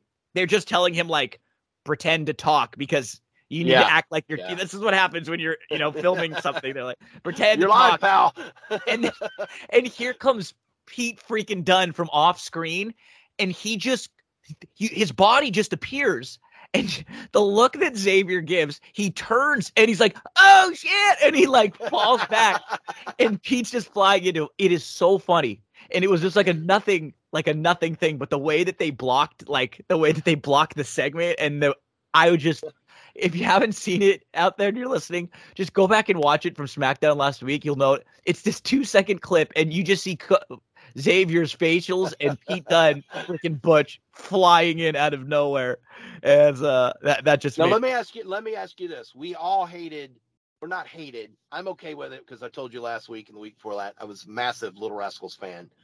It, it's tough for us to accept change in this world, especially when it involves our our weekly, nightly entertainment. Correct? Yep. Are you starting to warm up to the idea of Pete Butch Dunne and this little gimmick? Because I think he's starting to get really good at it. yes, I, I am. I, I I don't. He fits with them. The only thing I didn't like was last week that he lost. Yes, That he got rolled I up. like that because because it, it made no sense to the to the gimmick and the storyline. No, it doesn't. Don't make him be stupid. He can be a badass guy. I'm fine. He he actually fits well with Sheamus and Ridge. Like Yeah, it makes does. it makes sense that you would pair those guys together. They're all like just guys who aren't really big talkers. They the whole thing has always been they just they want to fight, and you put them together. Just don't have him losing in sort of goofy roll ups. But I don't. We were speaking about this in the chat. If you know that they're going to change everybody's names, why even get mad about it? Like, right, Like, right. Sure. Right. So we can say, if it were me, would I have just probably left his name Pete Dunne? Yes. But do I understand why they want to change these people's real names from their characters? Because they want, as the company, they want to own that likeness. I completely understand why they want to do that. It makes a whole lot of sense from a business standpoint. So I get it. And I think with most names and people, eventually it's fine. There are a few, maybe like the one that we were talking about, the Red Rooster, that uh, that- that made no sense. that that are just like, really, the Red freaking Rooster? Like, hey, I even liked. uh Oh man, he was part of Demolition. The Repo Man was Repo Man. I know The Repo Man, the Mountie. I, you know, uh Duke the Dumpster fantastic. Droese, Yeah. Duke the Dumpster. you know, it's like I really don't think Duke the Dumpster Droese main eventing WrestleMania. That's I just, just, remember Terry Taylor's hair spiked up in the middle. with the rooster, the red. painted red, and they put Bobby Heenan with him because Terry couldn't talk on the mic. I know. But And he then- was so damn good in the ring, and he would do this little like, you know, this little head thing, you know, like the rooster does with the He bobbed the head. head. Yeah, the little like oh. He would uh like a bantam rooster. He would strut. He was I'm like, trying, man. He was trying, but you can't get that gimmick over. Nobody's getting the red rooster over. I think I, don't know if this was ever true or not, but on I used to love those Legends of Wrestling roundtables. They they used Oh yeah, a- yeah. they were yeah, really good, and some of them are still on Peacock. And it would be like Mick Foley, Jim Ross, Jerry the King, Michael Hayes. Sometimes it'd be you know uh, you know you just get different. Sergeant Slaughter was on some of them, and they'd Yeah, all talk yeah. about one person or topic, and they just go for like an hour. And Mick told a story that Terry Taylor and Mr. Perfect came in at the same time and they were to get the two of those guys were like backstage and they were trying to find their gimmicks and they decided that one of them was going to be Mr. Perfect and it ended up being Curt Hennig instead of Terry Taylor and it was Oh, and, wow. And and I don't know if that's but Mick Foley told it I can, you can watch it I remember the story and it's funny to think about could you imagine cuz Terry Taylor would have been a a solid Mr. Perfect he wouldn't have been as Yes. good as Curt Hennig at that character because Curt was a better talker and played the character better. But if if you put Terry Taylor into the gimmick of Mr. Perfect, it would have worked. He would have been Yes, fine at it. The problem is, Yeah. I don't know if Curt Hennig could have made the Red Rooster work. I don't know if anybody could have made that damn thing work, right? Like flip those things. Um, so that's the You and only thing. Terry Taylor. It's so funny. Now I can't. I'm not gonna. I'm gonna have to go. I'm gonna have to go watch a, a Red never- Rooster match. You never know. I was gonna say who who knew Terry love it. Taylor was gonna get so much love on this week in It's not wrestling. This was all about- this- all about Terry Taylor. So uh, history, it- it's everything on this podcast. Love it. um we got uh chapter two on the story of Lacey Evans. They'll this might take a little while to get there. I wish this would have just been Yeah. the because the only problem with when you start going real like this is and maybe this is just me, but and I'm old school. I always think that when you're a heel, you got to kind of have that I'm sorry moment first, right? Don't you got to tell the crowd you're sorry? Like we're hearing yeah. her story as to why she's like her struggles, but shouldn't it have uh, started, or maybe it will at some point, and her come out and say, "Look, hey, I'm sorry for the way that I acted. I want to do things better. I want to go," and then boom, that's like all it takes. That's all it takes for the heel. I we don't get the heel babyface turns as much as we used to, and I think that makes it hard for the crowd sometimes to just go, "Oh, we're supposed to be cheering for them now." Okay, cool, right? You got it's so easy. Like you know, someone like um AJ Styles, he never really had that moment, right, where he said, "Hey, I was a real dick for a while with Omos. Like, sorry guys, you know, I'm back." I guess he kind of so, but like I, I think we used to get these really big, like, oh, that was the babyface turn. They came out and saved the good guy, you know, Right, and you would know that they were a good guy now. I think it'll take a little while, but it almost you got to be careful because something like this with Lacey can almost feel forced. Yeah, and and she's not new. That's yep. She's been around. She was just gone for a year because she gave birth to her second child. So, and I also don't want to walk to get there with this because if we draw this out too long and she makes her television taping in ring debut, something's not going to. I would rather them, she come out say what she's got to say and then start targeting people on the roster. She doesn't look, I understand she's probably going to be Charlotte Flair's probably next one, you know, um, but start taking people, start p- taking them out on the roster one by one. Look, we know Natty's down in NXT, but look, she was on SmackDown. We know Shayna, we know she's a badass, but use these people for Lacey to work with in the ring to get this story over even more. I don't think vignettes is going to do it all for her. And look, let it be known, I'm a massive Lacey Evans fan. I really, really like her. But there's some things that feels like we're going to crawl to get there.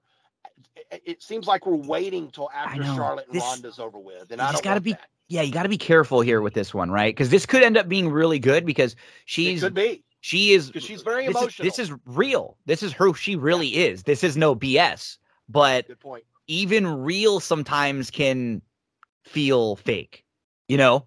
And that's the problem. Like sometimes it's hard to say, go out there and be yourself. That's why people play characters because it's easier to pretend to be someone or something else. So we'll see how they can, uh, they can get this across. We had another little look at Raquel Rodriguez as, uh, she just had a small interaction with Natty and Shayna backstage. We'll talk more about that in a minute because I do I do like what they're doing with Natty, and I think um, yes, yes. I think that Natty's gonna gonna uh, gonna have a good couple months coming up. We then got Riddle getting the W over uh, Jimmy Uso. So that was SmackDown. A couple fun things here and there. Nothing too crazy. Uh, just worth mentioning that uh, Rampage. Ha- uh, actually, I'll talk about Rampage a little bit when we talk about AEW last week because they had that title match on there. Let's get to Monday Night Raw, Koopa Loop. Let's get over and talk a little bit about a, a show that had a couple of weddings on it. Um, oh, one thing we did miss, uh, we got another little vignette from uh, from Gunther with Fabian on. Gunther, Gu- Gu- Gunther, I, I enjoyed that, and props to the main event on SmackDown. I, the fans were into it. It's just hard to beat a solid main event like that. So uh, there were some good on that show. Okay, on Raw, we we had a couple of uh, weddings, but we kicked things off with Monday Night Rollins, and then uh, we got Rollins and Cody Rhodes, and basically what Rollins wanted to do is said, "Hey, look, I want to put you in the position you put me. I want you to have to face someone and not know who it is." Because I didn't know who it was. Now that I have had time to prepare for you, I'm going to kick your ass at WrestleMania Backlash. So he said, You're going to wrestle someone tonight. You're not going to know who it is until you're standing in the ring and you hear their music hit. I liked it. I liked the idea I of liked it. Sure. It made a lot of Sure. sense. And I think most people could probably know where it was going, but they did a good job earlier in the night of kind of maybe throwing you off because we saw KO, right? We can talk about it right now. Like he ends up wrestling Kevin Owens in the main event. Now, I like what they did in that we saw KO doing the stuff with Ezekiel earlier in the night. so we may not have thought that was going to be KO in the main event. Right. Because I was thinking that exactly. I'm like, oh, well, it's obviously going to be Kevin Owens. And then when I saw Owens have other stuff to do earlier, I was like, oh, I guess it, it'll be someone else. I wonder who it is going to be. You know, it doesn't seem like it is going to be Kevin Owens. And then sure enough, it was. So that that made sense. The the only thing I don't like is the the ending like that in a main event with the the DQ sort of after a really nice 17 minute match where KO and Cody are giving you like a pay per view main event type match, and then Sure. you don't really you have an ending. I know you don't want KO to just lose clean. You're sure not going to have Cody be losing clean like that.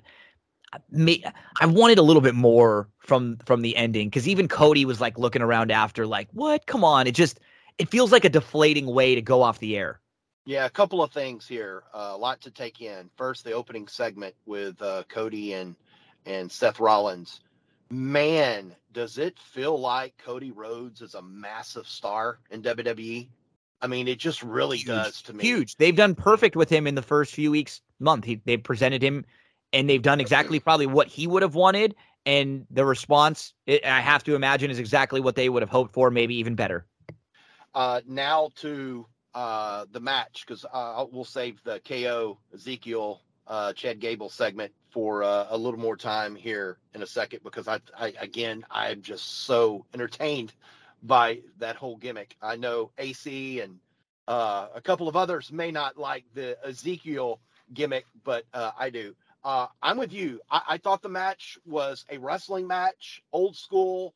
This was old school NWA mid Atlantic territory, slow storytelling, business picked up. And it frustrated me at the end. And I and I talked to a couple of other buddies that are that are really big into wrestling. Well, they they had to protect. I understand that. I, I just don't like you doing this on Monday Night Raw, and you've made the whole episode. We bookend this, and then we've we've Rollins in the middle again, and then we do the KO, and Seth Rollins are mad at each other again. I, I just I thought it made Cody Rhodes look a little weak. The ending, I don't know why. That's just how I felt. I just don't think anybody looked came out of it looking great. No, know? and, and- and KO is supposed to be this heel, and I know Seth is, and now they're fighting again, and Seth walks out, and then the crowd is the same as what we felt on television watching it. They were like, wait a minute, you just gave us fantastic 15, 16 minutes of wrestling, and now you're on the top rope celebrating a, a count out or DQ or whatever. I just thought it could have been better planned. I'm not saying somebody go over, and I don't want KO to lose, and we knew Cody was not losing, but DQ it. DQ, but let Seth. I, I, I just something needed to change there that was better than what they got, and I thought they took the easy way out hit with, "Oh, I'm out of here. I'm leaving." I, what? You know, when Seth said, "Get your fat ass back in the ring," I knew then we were in trouble. Yeah. I said, "We're, we're in trouble." Didn't didn't love it there. We got the women's tag team title match, and it was Sasha and Naomi that get the win. And after the match, Liv and Rhea argue after Sasha pins Rhea for the win, and Rhea uh, yells at Liv for not being there, not helping, and then Rhea beats down Liv, and you know we got the uh, Rhea Ripley heel turn, which I think a lot of people were waiting for. A lot of people knew was coming. We get we catch up with Rhea backstage, and Sarah Schreiber asks her what happened, and Rhea just said, you know, she doesn't owe anyone an explanation there. So Rhea Ripley heel turn. I'm. It's weird because I did. I didn't like the pairing of Rhea and Nikki. That didn't seem like it worked. The pairing with Nia with Rhea and Liv seemed like it actually worked. So it's weird that they break them that that they break them up and they're going to make this turn now. But I think this is where Rhea needs to be, and hopefully this will actually be good for Liv too, because maybe they can have a feud out of it for a little while. It'll keep Liv as sort of relevant. I don't want Liv to get back pushed off TV. I think she's done a really great job for the last year or so. She deserves to be at least in the mix for in the tag division or a contender or, or in a top feud. So hopefully we get you know a good uh, a good couple matches between the two of them out of this. hopefully we'll get one at Backlash. Hopefully they're just let's build it up a little bit. Let let's not just you know win when is Backlash? Um, it's coming up relatively soon. Am I not mistaken? I'm mistaken. No, Um, no, you are you are mistaken. Let's see. I'll I'll look it up right now.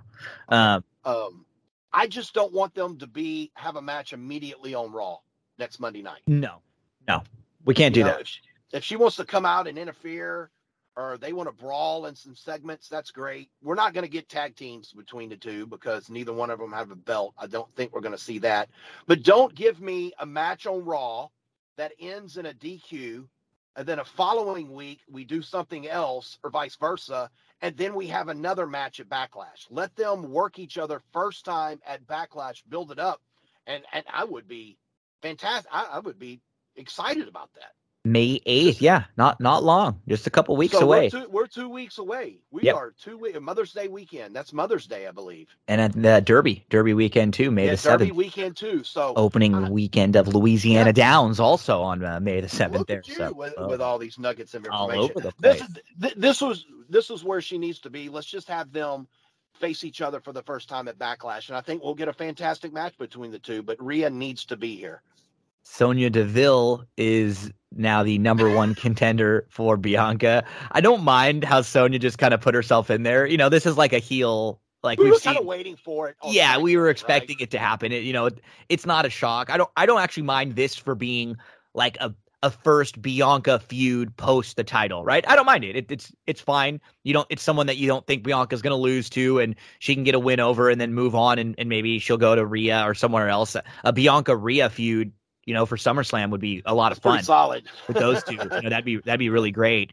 And um, so Deville says that she's going to be uh, that Bianca's going to be disciplined for assaulting a WWE official, and um, then uh, they're going to do the title match in Knoxville, Tennessee next week. So is that official? Are they? Did, have That's they? a, a, a- well, okay. So she tells her, "This is that that's your hometown. I want to do it in front of my in front of your family." I haven't seen anything official. It it probably is. I just think it's weird because we're going to have a crazy ending because we know these two are probably going to work again on Backlash, right? yeah, you would That- think you that's would. what I try to avoid on some of these pay per views. So you would- I know.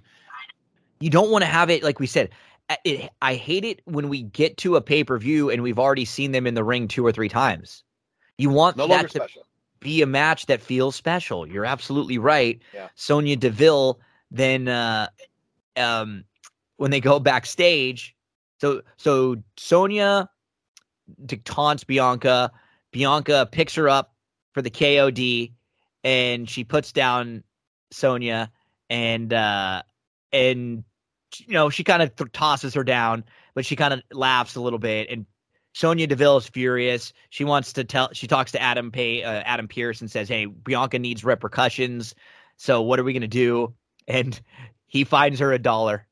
she gives him a dollar, which I thought was pretty great. So now we're getting the dynamic where Sonya and Adam Pearce are sort of at, at odds here too. Um, I thought this was fine. Like I actually thought the women's stuff with Bianca and Sonia was kind of cute good moving forward. It was a good way to kind of create a contender for Bianca sort of out of nowhere and not have her go back to Doudrop or Liv or some of the other people we've recently seen her feud with. I, I thought this was okay. Yeah, and it's official, Gino. It's official. Okay, cool. WWE uh, Twitter has announced it. Um, that's a hometown uh, next week. So look, we're, we're and I know someone has already said, well, I think we're going to get Becky involved. No, not this soon. I don't think so. gonna- Becky's gonna yeah, Becky's gonna be off. Let this. I'm just curious to see what happens to Sonya after this. Does she Mm-hmm. go back to being that authoritative figure? She go back. She shouldn't. On the She should just be back on the roster, I think. I think her Okay. run as an authority figure, because I don't think she It's should. played out. Yeah, I don't Yeah, think she should. She could go out. back and be a heel, um, and maybe have a, a stable of a couple people or something, or you know, a partner or two. But I don't. Yeah, I don't think she needs to go back and uh and be the be you know an executive. Veer Mahaan picked up a squash over uh, Jeff Brooks, so they're they're you know trying to build Veer. He attacked the guy afterwards, and so they're making him look badass. I just I don't know if you if you've paid attention to Veer on his social media. Like the dude he's like really good looking and he's always wearing these incredible suits and he looks like a million bucks. I mean, I just I don't like that you always have to have the foreigner be the evil foreign heel. This feels like so 1980s kind of a thing, you know. This is the kind of stuff that Mustafa Ali didn't like. It's like, why can't this guy be a baby face? Or hey, if you want him to be a big heel because he's a big imposing dude, that's fine. But like, why can't he come out wearing a suit and being sort of he's gotta be like the stereotype for you know, you know, like this would be a guy that, like you said, that Hulk Hogan was gonna be being having built up for him, right? El Gigante. exactly, exactly. So we'll see what goes on with uh with Veer. at least we're getting him every week after two years. He, and he's looking imposing. Like he does It's not look bad. he does look good. So um let's continue to uh to get him built up.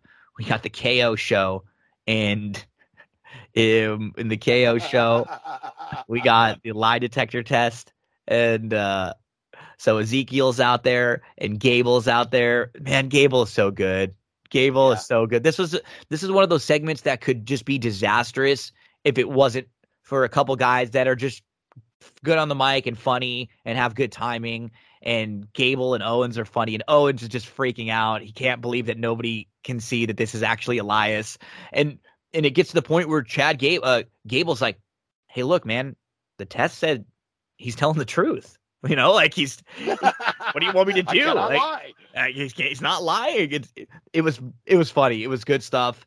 We then got Chad Gable in a match versus Ezekiel, and uh, Ezekiel wins by DQ because Otis comes in and attacks. So I this stuff is making me laugh. It's pretty funny and it's entertaining. It's you know it's not main event type stuff right now, but I I get a kick out of this stuff with Ezekiel and Elias, and I can't wait till we get an Ezekiel Elias tag team together or something along those lines. Like, we're gonna inevitably have the moment where they're both there at the same time, and Kevin Owens is gonna be like, "What the hell is happening?" I, I popped when he said, uh, you know, right before he took the test, who wants to hear Ezekiel speak? You know, and uh, KO is just beside himself. Uh, I, I think KO Ezekiel is going to be a pretty good match. You know, now this this was a a silly little three minute match. Um, I, I, and look, uh, kudos to Byron Saxton. You know, I'm not a big Byron Saxton fan. Never have been, never will. I just just don't like his style. I I thought he was really really good here, and him and Jerry, uh, the King Lawler, going back and forth. Jerry saying, "Dude, what's wrong with you?" And Saxton's has bought into this, like Yeah. Ezekiel's bought into this. So He I thought I thought that was a good a, a, a good addition to the to the match itself. So we got the tag team title match, uh, or not the tag team title match, but the tag team champions RK Bro versus the Street Profits, and we have the the Usos distract RK Bro, and the Street Profits end up getting the win here. So I don't really like this. No, You know, like we said- because you're trying to unify the titles. This, And this- and why are the Street Profits teasing a turn again? I know I don't like that. Turn them, turn, Turn 'em, 'em, and then don't tease it. The, I could I could buy the the the win over the champions more believable if you've turned them and they cheat to win. didn't didn't like didn't think they needed to lose like this blockbuster for the pin this this is we talk about matches where we don't want DQs this is the match where you do have a DQ you have Yes. the Usos just run in and interrupt the match like you don't have yes. I don't want to see the visual right now of Riddle getting pinned. I don't like that visual. I don't want to see the visual of the champions getting pinned before they have big matches. I, I just don't like it. So we get to AJ Styles, Damian Priest, and Edge. Edge says that last week was mind games, and he said that the he's more dangerous now. AJ can't understand, but he and Priest haven't lived up to their true capabilities. And you know, he he mentions that Priest was a supporting act to Bad Bunny, and that Priest uh, had no WrestleMania match this year. So a lot of the stuff that he said makes sense. I don't. I'm not in love with this quite yet. I, I Me neither. I'm It's not. warm. I'm. Yeah, I, I don't hate it. I, I, I guess I'll kind of just let let it play out a little bit more. I Uh, maybe I think that AJ and Edge don't need this kind of a thing, right? I feel like they may be above the whole sort of darkness gimmick thing for them, but this this could end up working out for Priest in the end. So if that if the point of all this is to elevate him a little bit with two guys that are already in pretty good spots, then maybe he is. But we've talked about it with Priest. Like this guy isn't a spring chicken. He's an older, so he's not in. He's not like a project to to be working on like a like an Austin Theory, who we do see getting the win over Finn in picking up the U.S. title. And two things, right? Total bummer for Finn. We love Finn. Damn, Finn was put up in a match against Roman Reigns not that long ago, and I know, right? felt like, man, he's kind of you know, like there were moments where it's like, are they gonna? No, they're not gonna do that, right? They're not gonna go with Finn. And and we thought when he came over to Raw, it was gonna help him. He was non-existent for a while. Then they just put the U.S. title on him, kind of out of nowhere. He's not even at WrestleMania, so it's a bummer for him. But I think for the U.S. title, it's it's probably better because at, at the ver- at least they like Theory, formerly named Austin, now just Theory. uh, we we knew as what was as soon as they announced the match again. Heck, Theory had already defeated Finn Balor once, and I I, I think Finn had a win over him previously. Um, the match was good. It was solid. Uh, they both got their entrances. Um, I, I, I enjoy that. I don't like when we're cut short. I'm, I'm I'm old school, man. I like entrances, especially if it's a championship match. Don't cut anybody short. Um, I, I'm just curious now. Uh, first, we'll talk about Finn. What is where do we go here with Finn Balor? That's that's what's scary. Where do- where do you go with Finn? Um, I, I don't know his contract situation. Um, I, I would have to Google, look it up. I don't even know if if that would be. Um, No, we may not even Even- know. Yeah, if you could find it. right. but- It may not even be. It may not even be right or true or whatever it is. But I'll tell you this: um, they are all in on theory.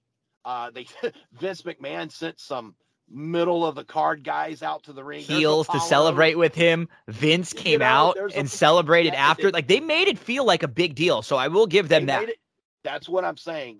At least we have that. It was a bummer that Finn has been treated this way. Hey, look, maybe this is the way to get the belt. I, I hate. I'm trying to turn a negative into a positive. Since the belt wasn't hasn't been defended correctly for and, and promoted correctly for a while now. Uh, maybe this is uh, another fresh start for Finn, but I don't know. I just get a bad feeling with Finn. Now they're crazy to let him go. I'm not saying they're doing that.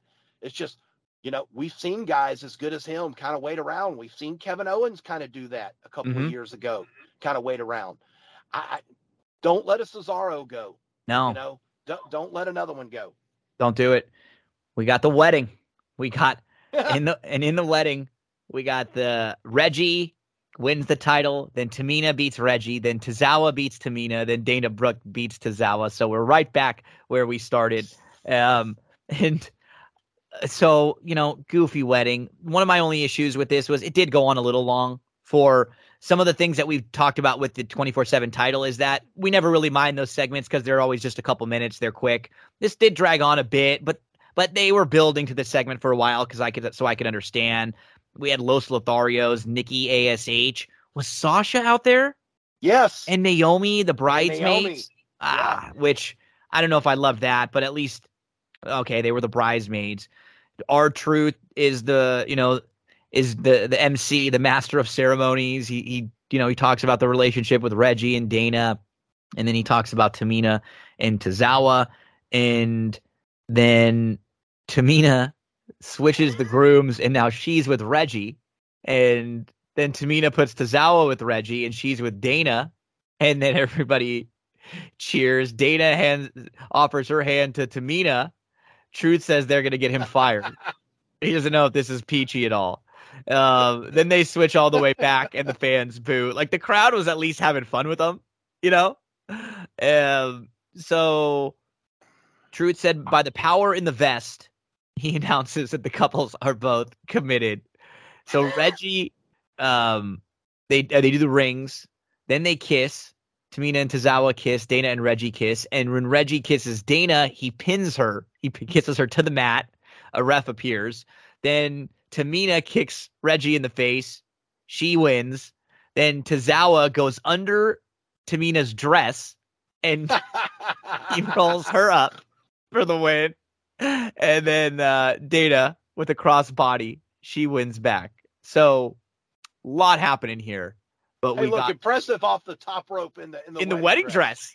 And how about Tozawa sneaking up there? Was like that's one of those games they play at the wedding, right? They take the bra, Right. whatever. You know, they can can you remove the thing from the under the leg? Yeah. So look at Tozawa up there and Tamina, but I, I thought I, I thought our R-Truth did everything he, He was- could to keep this together because he was the great. Crowd was, the crowd was trying to take over. It went too long, it could have been a lot worse. It could have been a lot worse. and he, he deserves a lot of credit for this because that could have got ugly It really could have. fast. and it was it was you're gonna get a few laughs in it if you edit this this thing down and only took the funny parts out of it there there will be like a good two minute recap of this right? They'll show you this is what happened in the wedding and when they show the video this week on raw it'll actually be funny. It's Sure. just because it won't be all of the the sort of dragging parts in the middle that end up being a little bit awkward. We got bobby lashley with sarah schreiber. They uh, talked earlier today. Lashley uh, MVP said Lashley's about to find out how big of a mistake he made. And what I like about this is it does sort of look like we may be leading to a Lashley MVP down the line. And if if we That's get to that match after Omos, then I'm okay with it because that's at least something that we could have story and build to. Because Om- Omos being MVP's guy, I'm okay with. I just don't want Omos being the guy right now. I don't think that's a role that he's ready for. We've seen him in in that spot. Bobby did everything they could he could for him at Mania, and he just isn't ready yet. But Omos could be the big scary guy for another wrestler. He could be your Diesel right now for a while until he turns into that more in ring presence, if possible. So maybe if we if we sort of flip it a little bit, and if it if we lead to MVP, I don't know what he physically can do health wise if he can even really go all that much anymore. But that would be Lashley would win, but you could understand the match at least with Omos trying to cheat to help MVP throughout it and sort of it being like a two on one. So we're going next week to Raw. We're going to revisit the great Sylvester Stallone movie Over the Top. Oh, we get the good- arm wrestling, baby. a good arm wrestling contest between Omos and Bobby Lashley. Some arm wrestling action. Well, we talked about the main event uh, picture already with Cody and KO. Let's get on over to NXT 2.0. So Tuesday, NXT, we kick things off with pretty deadly. I mean, this I gotta say, there was a lot of weird shit on Tuesday on NXT. Dude, was- NXT was, just really weird this week. there were a couple things that I, I liked, but it felt like someone said it. It felt like TNA ish and older TNA ish and kind of AEW ish, and they were just throwing a lot of stuff out there. I mean, the the show begins. It's just like a brawl. There's just Yeah. chaos all over the place with tag teams, Bron Breakker, um, the, Bron Breakker's arriving in a uh, in a video. Pretty Deadly takes the mics. Fans start booing them, and then we get uh, the grizzled young veterans who interrupt them, and they say that you know they want to take a, they want a shot. Here come Fantasmo del Legado, Joaquin Wilde, and Cruz del Toro, and they attack. So we're getting brawl all over the ring. While these guys are brawling, Bron Breakker just walks out. It's like what? Like the timing of some of these things were bizarre, and all night we get. I mean, I saw Joe Gacy's face all freaking night. I mean that that mug, and I just don't understand why. It it feels like there was no long term planning with this coop because if you wanted Joe Gacy to be the next guy that Bron Breakker faced, I'm fine with that. If you build him up. Joe Gacy wasn't stacking wins. We haven't seen Joe Gacy wrestling a bunch of matches. He was doing sort of some weird things here and there, but he didn't feel like he was someone that was a big part of the show that they were pushing and promoting. And then all of a sudden, Joe Gacy's in the main event title feud with Bron. And now his character's sort of tweaked. He's not even really the Joe Gacy guy that he was before. He's basically just like a Bray Wyatt now. And I think that's what they're trying to do, and this is not working for me. Not at all for either of these It guys. was- no, this this whole two hours of NXT of Bron and Gacy interrupting people to do their own little stick is not cutting it. See AEW marks, I can do it. It's I can it's do it. not. It's I not, it's not it's not easy, Gino, but I can I can talk bad about WWE. This is terrible. It's No. a train wreck. It's not working. For Uh, any of them. not- it's it's hurting it's Bron not. a lot. You're having you're making him react to this goofy stuff, and and it's like, where are you screaming at the end? Where are you? Like- I kept thinking when he was doing that of of uh Jennifer Love Hewitt and I know what you did last summer. What are you waiting for, huh? What are you waiting? She's like sitting there screaming and like, what are you waiting? But I just I don't like this for any of them. I don't think it makes any of these guys look good at all. All throughout the night, the Gacy stuff with Bron Breakker, they gotta get they gotta get this figured out better because this is not good for any. of no, it's it's not, and I, I can't find anything good about it. I really No. can't. I don't think the match is going to be very good. Again, I, I, I enjoyed the Gacy character at the beginning when others hated it. Um, uh, not now. No. And they've got a lot to do, and they, your words, they better be very, very careful here with Bron Breakker because he started getting boos last Uh-huh. month. Okay. And if you go with something silly, which they are, and this match doesn't deliver, People don't have a reason to get behind him. no. And, and you're not going to do it with Joe Gacy because nobody gives a crap. I thought this was the best we've seen of Tiffany Stratton so far. 100%. She's getting better. You know what? Some of these, and that's good, the man. thing, is that sometimes it works and sometimes it doesn't. But a couple people, her and Lash, think about how much they feel like they've improved in just a couple weeks or each time we see them, like legitimate athletes who have actual athletic backgrounds. And so they probably learn at a really high clip. They don't have Triple H was kind of talking about this the other day, and I know a lot of people got pissed, but they don't have bad habits in the wrestling ring. So what you teach them, they learn, and then they're athletic and they can pick up on it. Sometimes they'll bring in some of the independent wrestlers who have been wrestling for 10 or 15 years. They've learned a lot of things, but unfortunately, they've learned things the way that WWE doesn't want to do things on TV and doesn't want them presented. So what you have to do is you got to kind of get back to square one. You've got to I've got a 2-year-old kid right now.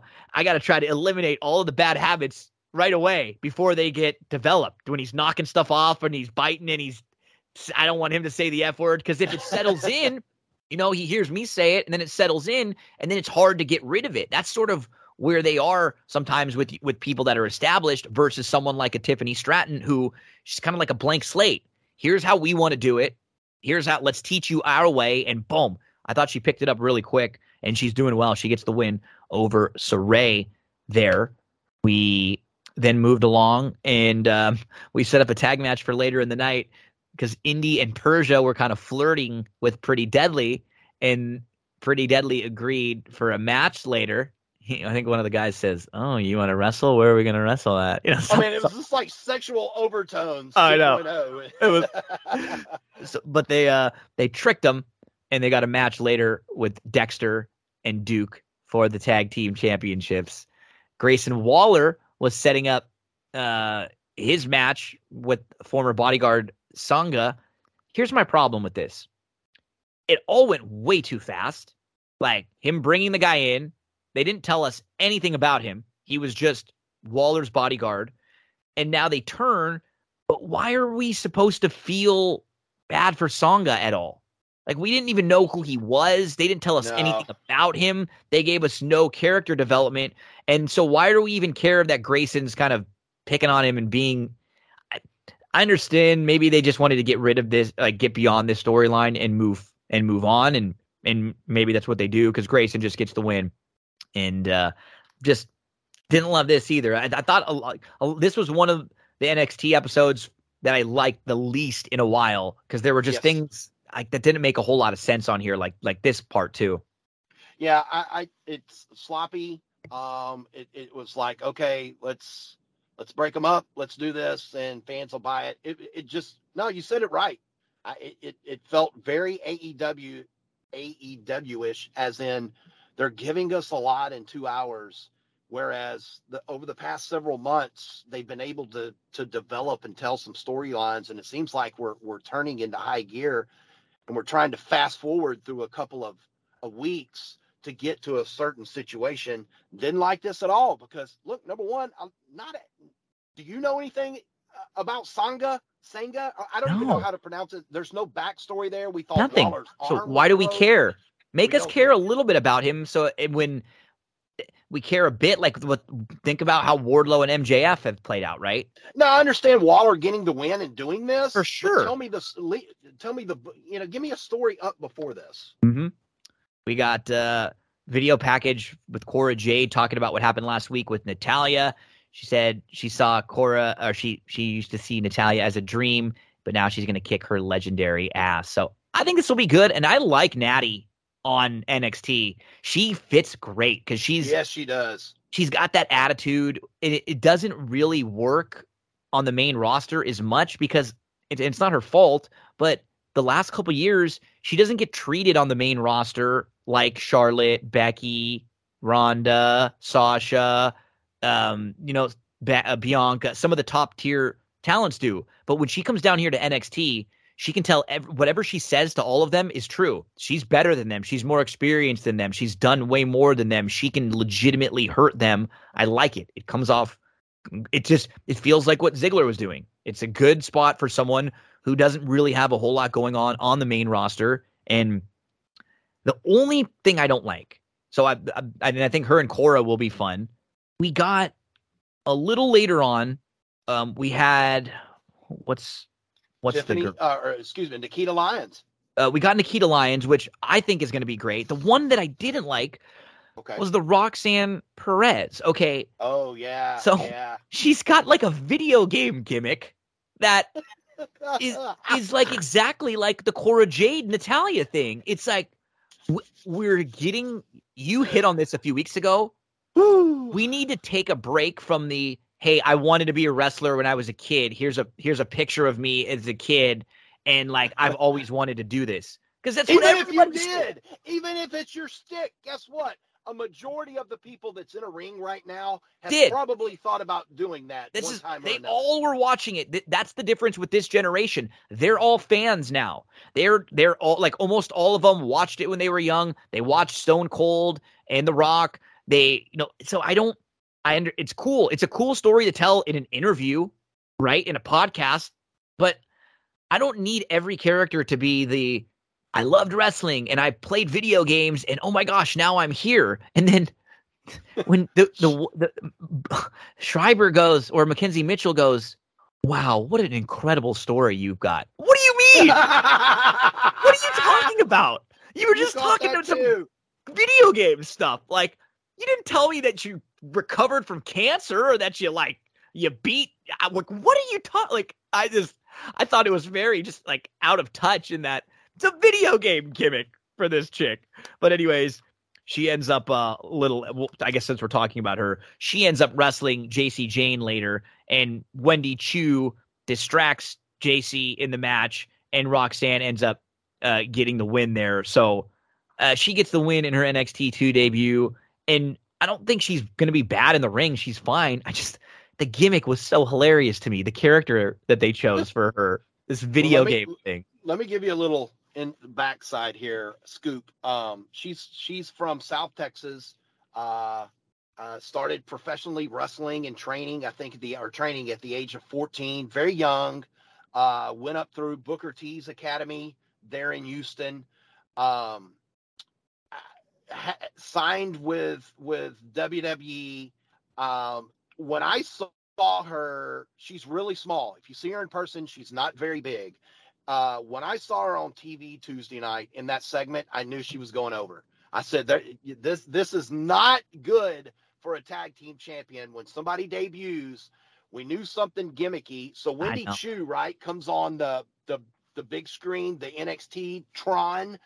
Um, I just the first of the match kind of felt kind of like gimmicky too. They kept like I know. roll this, roll this, uh, try this move. It, it felt really um, choreographed and it didn't feel smooth.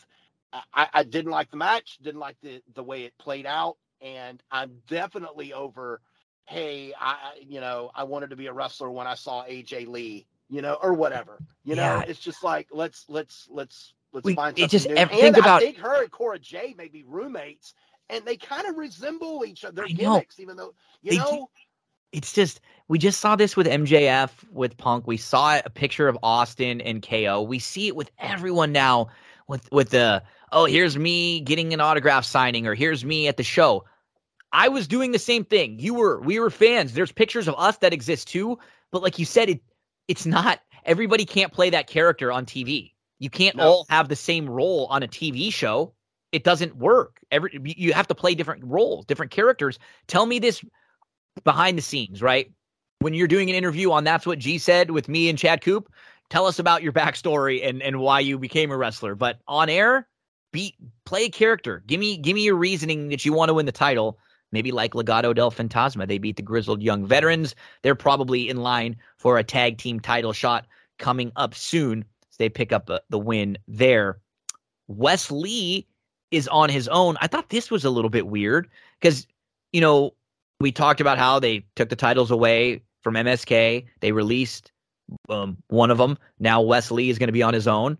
He's pretty good in the ring. He was actually the better of the two on the mic, right? He can talk a little Yeah. bit. Yeah. So I figured, oh, cool. They're going to kind of repackage him as a singles, but they had him lose right off the bat to Xyon Quinn. I, I Dude, yeah, he took he Xyon he took a West took a stiff flying forearm a la Tito Santana and that thing was brutally stiff. I, I was concerned for Wes. Uh, I know. I, I, I thought, okay, let's repackage. Now he's jobbing. Yeah, he's he's jobbing.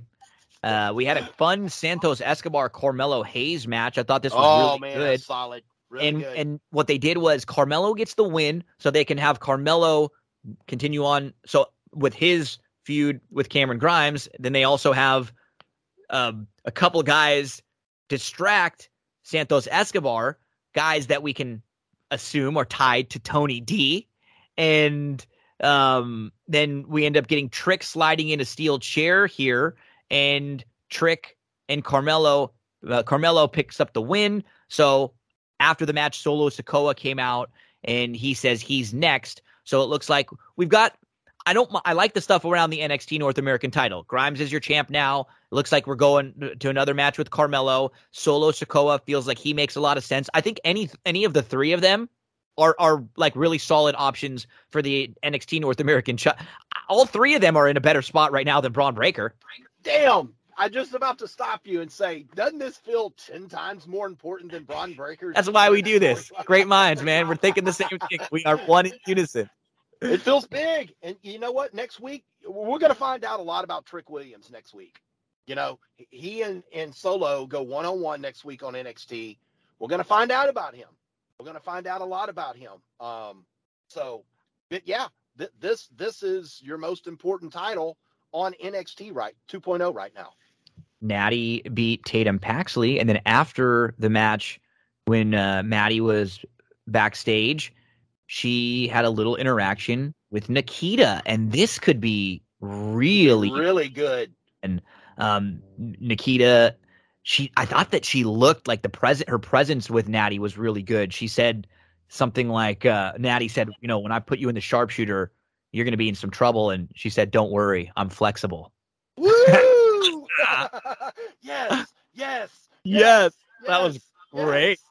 yes. I loved it. So Natty gets the win earlier against Tatum, and it looks like we're building to a few different feuds for Natty. She's got something going on with Cora and possibly Nikita down the line. Tony D uh, walks by and uh, he asks someone, "Hey, uh, that car right there, is that a that belongs to Santos?" The guy says, "Yeah." and so we will uh we'll find something out in just a little bit. Uh, mentioned the Xyon Quinn got the win, Roxanne Perez got the win there over Jacy Jayne, and they mentioned that Spring Breakin' is in two weeks. Cameron Grimes will defend against Carmelo and Solo Sikoa in a triple threat, and um, we had Legado del Fantasma walking in the parking lot. Santos was furious about the two mystery men who attacked him. And there's a lock on the front passenger wheel when they try to get in their car, and there's a dead fish laying on the hood. God. He says, "I know." Santos said he knows who did this, and they uh, they walk off. So, you know, we we've crapped on a lot of things in this show, but the Santos Tony stuff should be really funny. I love yeah, this. I like it. I family like it. A lot stuff. of people are like, uh, you know, uh, like I said a couple of weeks ago, it was it's it's The Sopranos, and I, I think it's fun, man. It is. It, it, it, I think it's really fun. what Tony belie- goes all in on the gimmick, and that makes you sort of believe in it too, right? Yes, It's yes. cartoony and stuff, but he is so in it, and he's Unless so he- until he breaks right. his accent like Kofi Kingston did, and Triple H goes, "Wait a minute, aren't I thought you were to be from Jamaican." Jamaica?" that was fun. That was good stuff. You're right. Until the moment where he just stops it. no, like but look, Lana. I'm all in. I'm all in on Tony D, man. All in. I know. I, I like the gimmick. It's good. I like Okay. this. This is a fun story. Pretty Deadly gets the got the win. Let's just quickly get through some AEW because I know we both have to finish up here. Sure. We'll, we'll run through what is what's gone on in the last week or so. So And I last couldn't week, believe that. I couldn't believe that was the main event on NXT 2.0 either. I know. the week. yeah, it didn't feel like a main event because it, it was just something they threw together at the beginning of the show. It wasn't really Yeah. built. They didn't. T- they, it was the. It wasn't teams that we know a whole heck of a No. lot. Two weeks No. ago, these teams weren't even a thing. Either one of them. Nothing from the Creed brothers. Nothing from uh, Brooks and Dunn. Uh, No. You know, it's like, eh, come on. yeah, we didn't get it much from either of them either. You're right. We didn't get the chance to Mama Maria, which we, we need to. Um, on April 15th, last Friday on Rampage, Blackpool Combat Club beat the the Gunn Club. So Bryan Danielson, Moxley, and Wheeler Yuta, who's now apart with them. The Butcher defeated Barrett Brown. They were kind of building up the Butcher along the way for Wardlow. And then in the Owen Hart women's tournament qualifying match, Ruby Soho defeated Robyn Renegade. We had a championship death match, a Texas death match. Hangman Page beat Adam Cole. We kind of, I mean, it's not surprising that happened. I sort of thought they were going to go with Adam Cole, um, but too. But they quickly kind of pivoted, and it looks like we know where they're going. Adam Cole is going to be involved in, I think, a big part of this New Japan Forbidden Door crossover. Sure, that was the big event. That was the big announcement on Dynamite this week. I think they're going to do something undisputed elite type deal where it's going to Mhm. be inner family uh faction story between Red Dragon, Bucks, you know, you're you're, you're Kenny Omega get- is going to be probably Kenny coming Omega's back coming soon. back.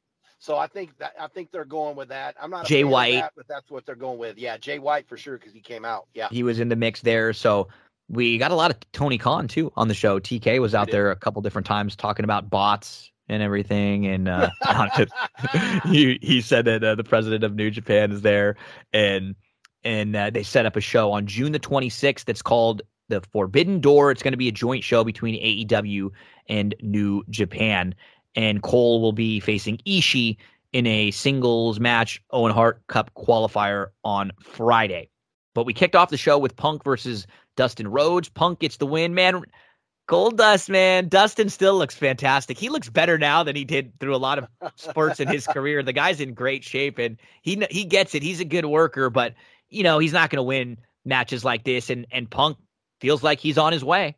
yeah. I think we both called this. This this was the next guy, uh, and it helps when Dustin's not in there with a 22 year old, you know, high flying luchador from wherever, and it helps when you have a veteran like Punk. Didn't they say Dustin had worked like 3,500 matches or 4,000 Yeah. matches? That's Incredible. incredible. Yeah. That's incredible. It really was. What do you think about Hangman Page coming out? We, you and I both thought that Punk needs to be heel for this. Can this work with these guys being being two fan favorites? I think they may end up. uh, Here's what's funny. I think naturally. Hangman may turn.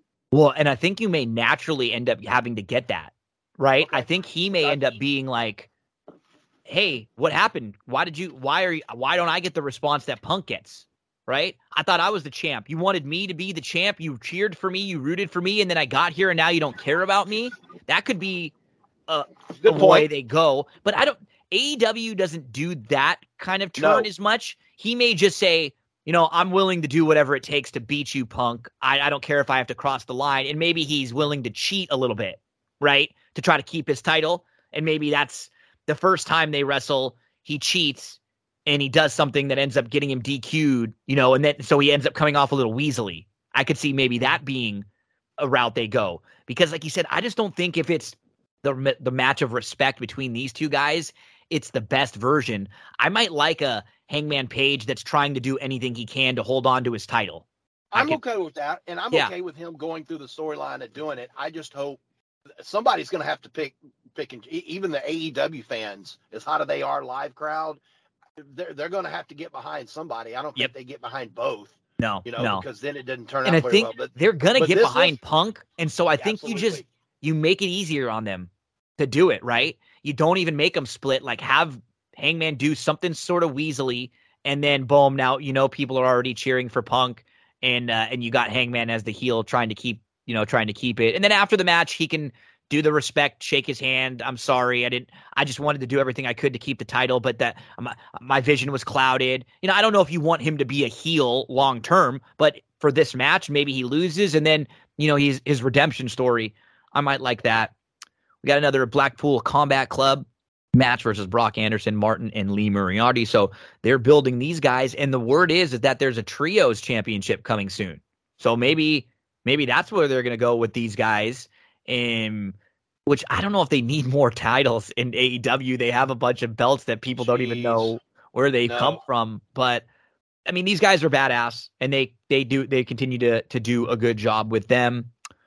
Where else did we go? Uh, yeah, Tony Khan made the announcement there.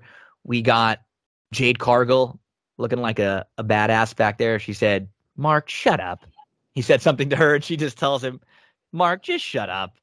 Uh, I'm the problem solver. I'll see you on Friday, Marina. So, Are you surprised that shows on Friday? That match we've been building up for a couple of weeks Yeah. now is on Friday instead of Wednesday. yeah, I am. Should be on a Wednesday show.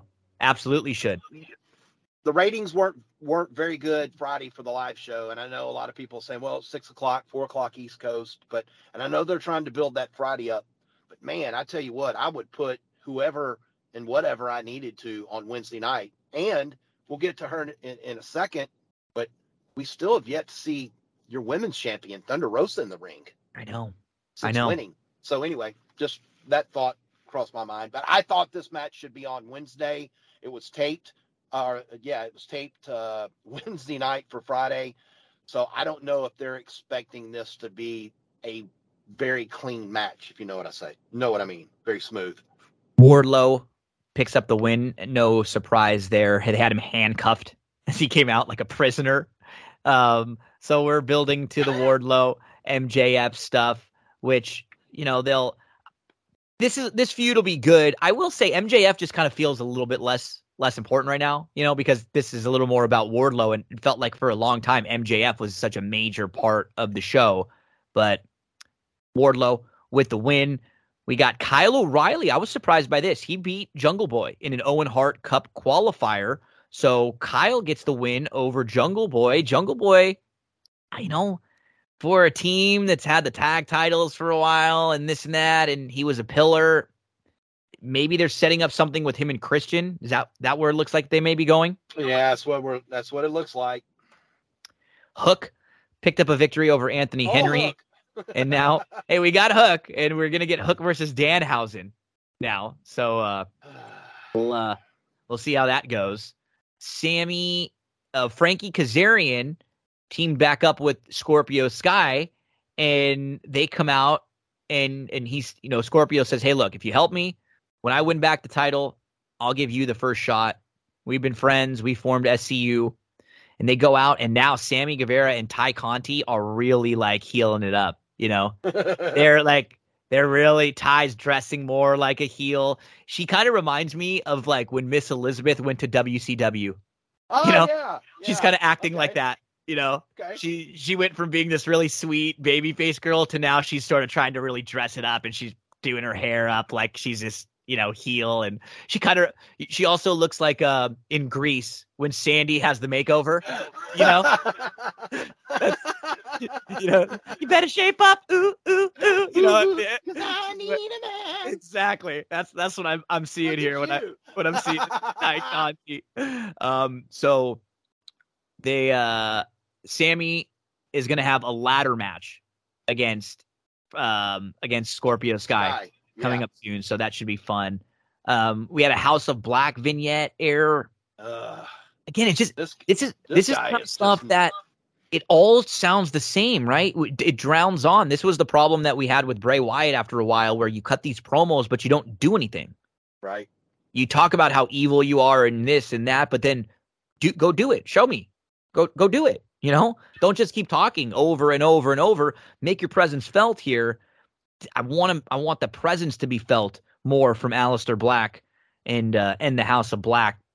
We uh, we got Britt come out, and how about this? She comes out with Freiermuth and with the um Najee Harris, right? Najee, who those are like stars. That's not just like your random practice squad players. Those are two of their best players. They're starting tight end, they're starting running back, and and I, I thought, man, when she comes out, she just feels like such a big star too. Th- This I thought the presentation was really good for a lot of this. My only problem is at the end, she starts cutting promo first. She should have turned babyface right here Yes. Thank you. right here. This should have been it. It's the moment she should have said, "I'm going to come after you, Jade, uh, whatever, and I'm going to take that, but I'm going to win this tournament first, and I'm going to do it for the, you know, for the spirit of Owen Hart, like something really baby facey. Boom, you're a baby face." She starts. I, I, I don't. She starts trashing everyone, which is fine and funny. But the problem is, is poor Brit. She hasn't been around for a while, and she was gassed. She was out of breath, you know. So she's She- cutting her promo, and she's like, and then she's got to stop. You know, we call that blown up. in the she was blown up for sure. So uh, that was the only thing that I, I kind of laughed at. But she feels like a massive star. It just, I thought this would have been a really great time for her to just tweak a character a little bit, right? She doesn't have I to thought be she wa- I thought she was coming out with uh, with that cheap pop with with with the Nike. terrible towels and everything yes, too, right? Yes. it would have been perfect. This is this was like the moment Seth Rollins returns from injury. He goes and he's going to attack Roman Reigns with the crowd once, and then the next night he's still a heel. It's like no, you ca- the crowd really wants to cheer for Britt. She can still be like a Stone Coldish kind of baby face, you know. Just Yes. Let her talk a little bit more trash about the the the heels, not as much about the baby faces. I didn't like it when she comes out and she re- immediately rips Ruby Soho, which was kind of funny. It's like, who? oh God. Oh, Ruby. You already, you I already forgot about Ruby. her. You know, Yeah. let's not bury her verbally. Yeah. like, oh, Ruby, I forgot about you. Her. Britt Baker gets the win, and uh, we got a video package setting up a street fight between Shida and Deeb. This feud has felt like it's gone on forever. When they have segments and interactions, it's good, and then we don't see anything for like three or four more weeks. And then No, it's kind of like, look, we're promoting. Look, and, and I, I I understand we have a a women's Owen Hart Cup Invitational, I, and and I'm completely fine with that. But we just seem like we push people other than the champions. Thunder Rosa got a little video package again. I think the total somebody keeps up with it because you know, of course, Twitter. It's been like four minutes since on TV since winning the title on March 16th. Four. Come on, guys. Come on, don't do that. I know. Don't do that. And and they put her on that Battle of the Belts show that just was like oh, and it was just not it, it wasn't very good. The match was eh, but it just they didn't really build or promote that very well. The ratings went way down. This is someone you need to give a little bit more to on Wednesday. This is another instance where it feels like you're trying to do a little bit too much and keep too many people happy. And um, we finish up with Darby versus Andrade in a coffin match. Darby gets the win. Uh, we had Sting come up and do one of those dives off the off the barricade. Sting loves just jumping off. This one looked pretty safe though, I will say. Yeah, it looked like he just sort of like dropped into a bunch of guys that were going to catch him below. But Sting likes to get nuts. Andrade gets the win. Uh, I mean, excuse me, Darby Allin gets the win over Andrade. He puts him into the uh, he puts him into the coffin, and you know thumbtacks. I, I I don't need that all the time, but Dar- Darby, I will say at this current moment, Darby and Jungle Boy and MJF all don't really feel quite as big as they were a little while ago. MJF, at least he's still in a major storyline. You got Jungle Boy losing, and he's kind of eh down there in the tag and not really talking or doing a whole lot. You've got Darby, who's been involved in this. still the tag champion though, right? I know. And he's and he's still the tag team champion, right? Yeah, and One and then you've got Darby who's been doing this stuff with Sting, and it's been fine, but he doesn't feel like he's anywhere near the titles or some of the the, the top tier feuds.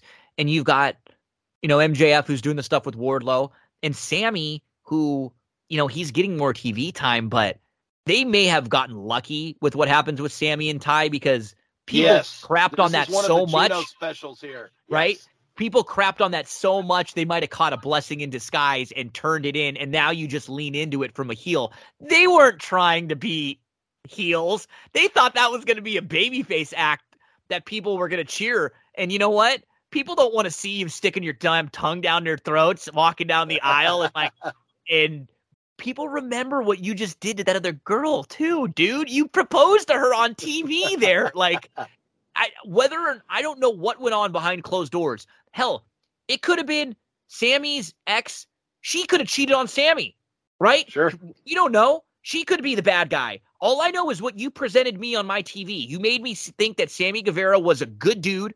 You you made him. You wanted him to be a babyface, so you brought him out there and you had him propose on TV. And then now a few months later, you're telling me he's got a different girlfriend. If this was a TV show I'm watching on HBO Max, on Showtime, you would have explained to me what happened, but you never did. So I'm supposed to believe that this guy is a good dude? No, screw him. I want to boo him. And he may turn out to be a massive heel, but it wasn't by their plan. So those pillars right now, the things that made AEW unique, Coop, those young guys, they're not getting the same kind of rub they did. And I don't mind it, but look the, look at the people who are right now. It's the CM Punks. It's the Bryan Danielsons. We're getting a lot more William Regal now on our TV. It's people that are a little bit more experienced. So we'll see if the those pillars can get a little more run. Coop a loop, my man. Thank you so much, my good friend. Each and every week, you'll find Chad Cooper here talking wrestling with me. And uh, next week, we will have even more to dissect as we get closer and closer to WrestleMania Backlash. We'll uh, we'll have that in a few weeks for you. AEW has a couple different shows that they build to. Poor Excalibur, huh? At the end when he tries to talk about, he's like, uh, on Friday here we got to run around Rampage and, and uh, two over there, two over there, three over there, uh, and this is next week. And uh, the poor, poor guy is trying to, you know, run Like the it. guy from Sto- like the auctioneer from Storage Wars. Out It's exactly. California. It's like exactly. It's like trying to go through the rundown of Chad Cooper and my, and me on that this week in wrestling. You know, it just keeps going. You have a fantastic weekend, my friend. Look forward to talking to you again next week. You got it, buddy. See you next week. Don't go anywhere, folks. Still a lot more on uh, this week in wrestling as we transition from Chad Cooper to other topics on That's What G Said. Big thanks to Cube Loop for helping us out and for Andrew helping out with the uh, Derby discussion and the Oaks Oratory. Louisiana Downs coming soon, folks. Getting very excited for that. And on the next episode, that's what she said. We'll have NBA. We'll uh, dive into everything going on in all of the first round playoff series. And we'll have our Moon Knight episode four deep dive recap and review with Tim Kelly. Good luck this weekend. We'll be back uh, with plenty more tomorrow and then getting closer and closer to the Kentucky Derby just a few weeks out.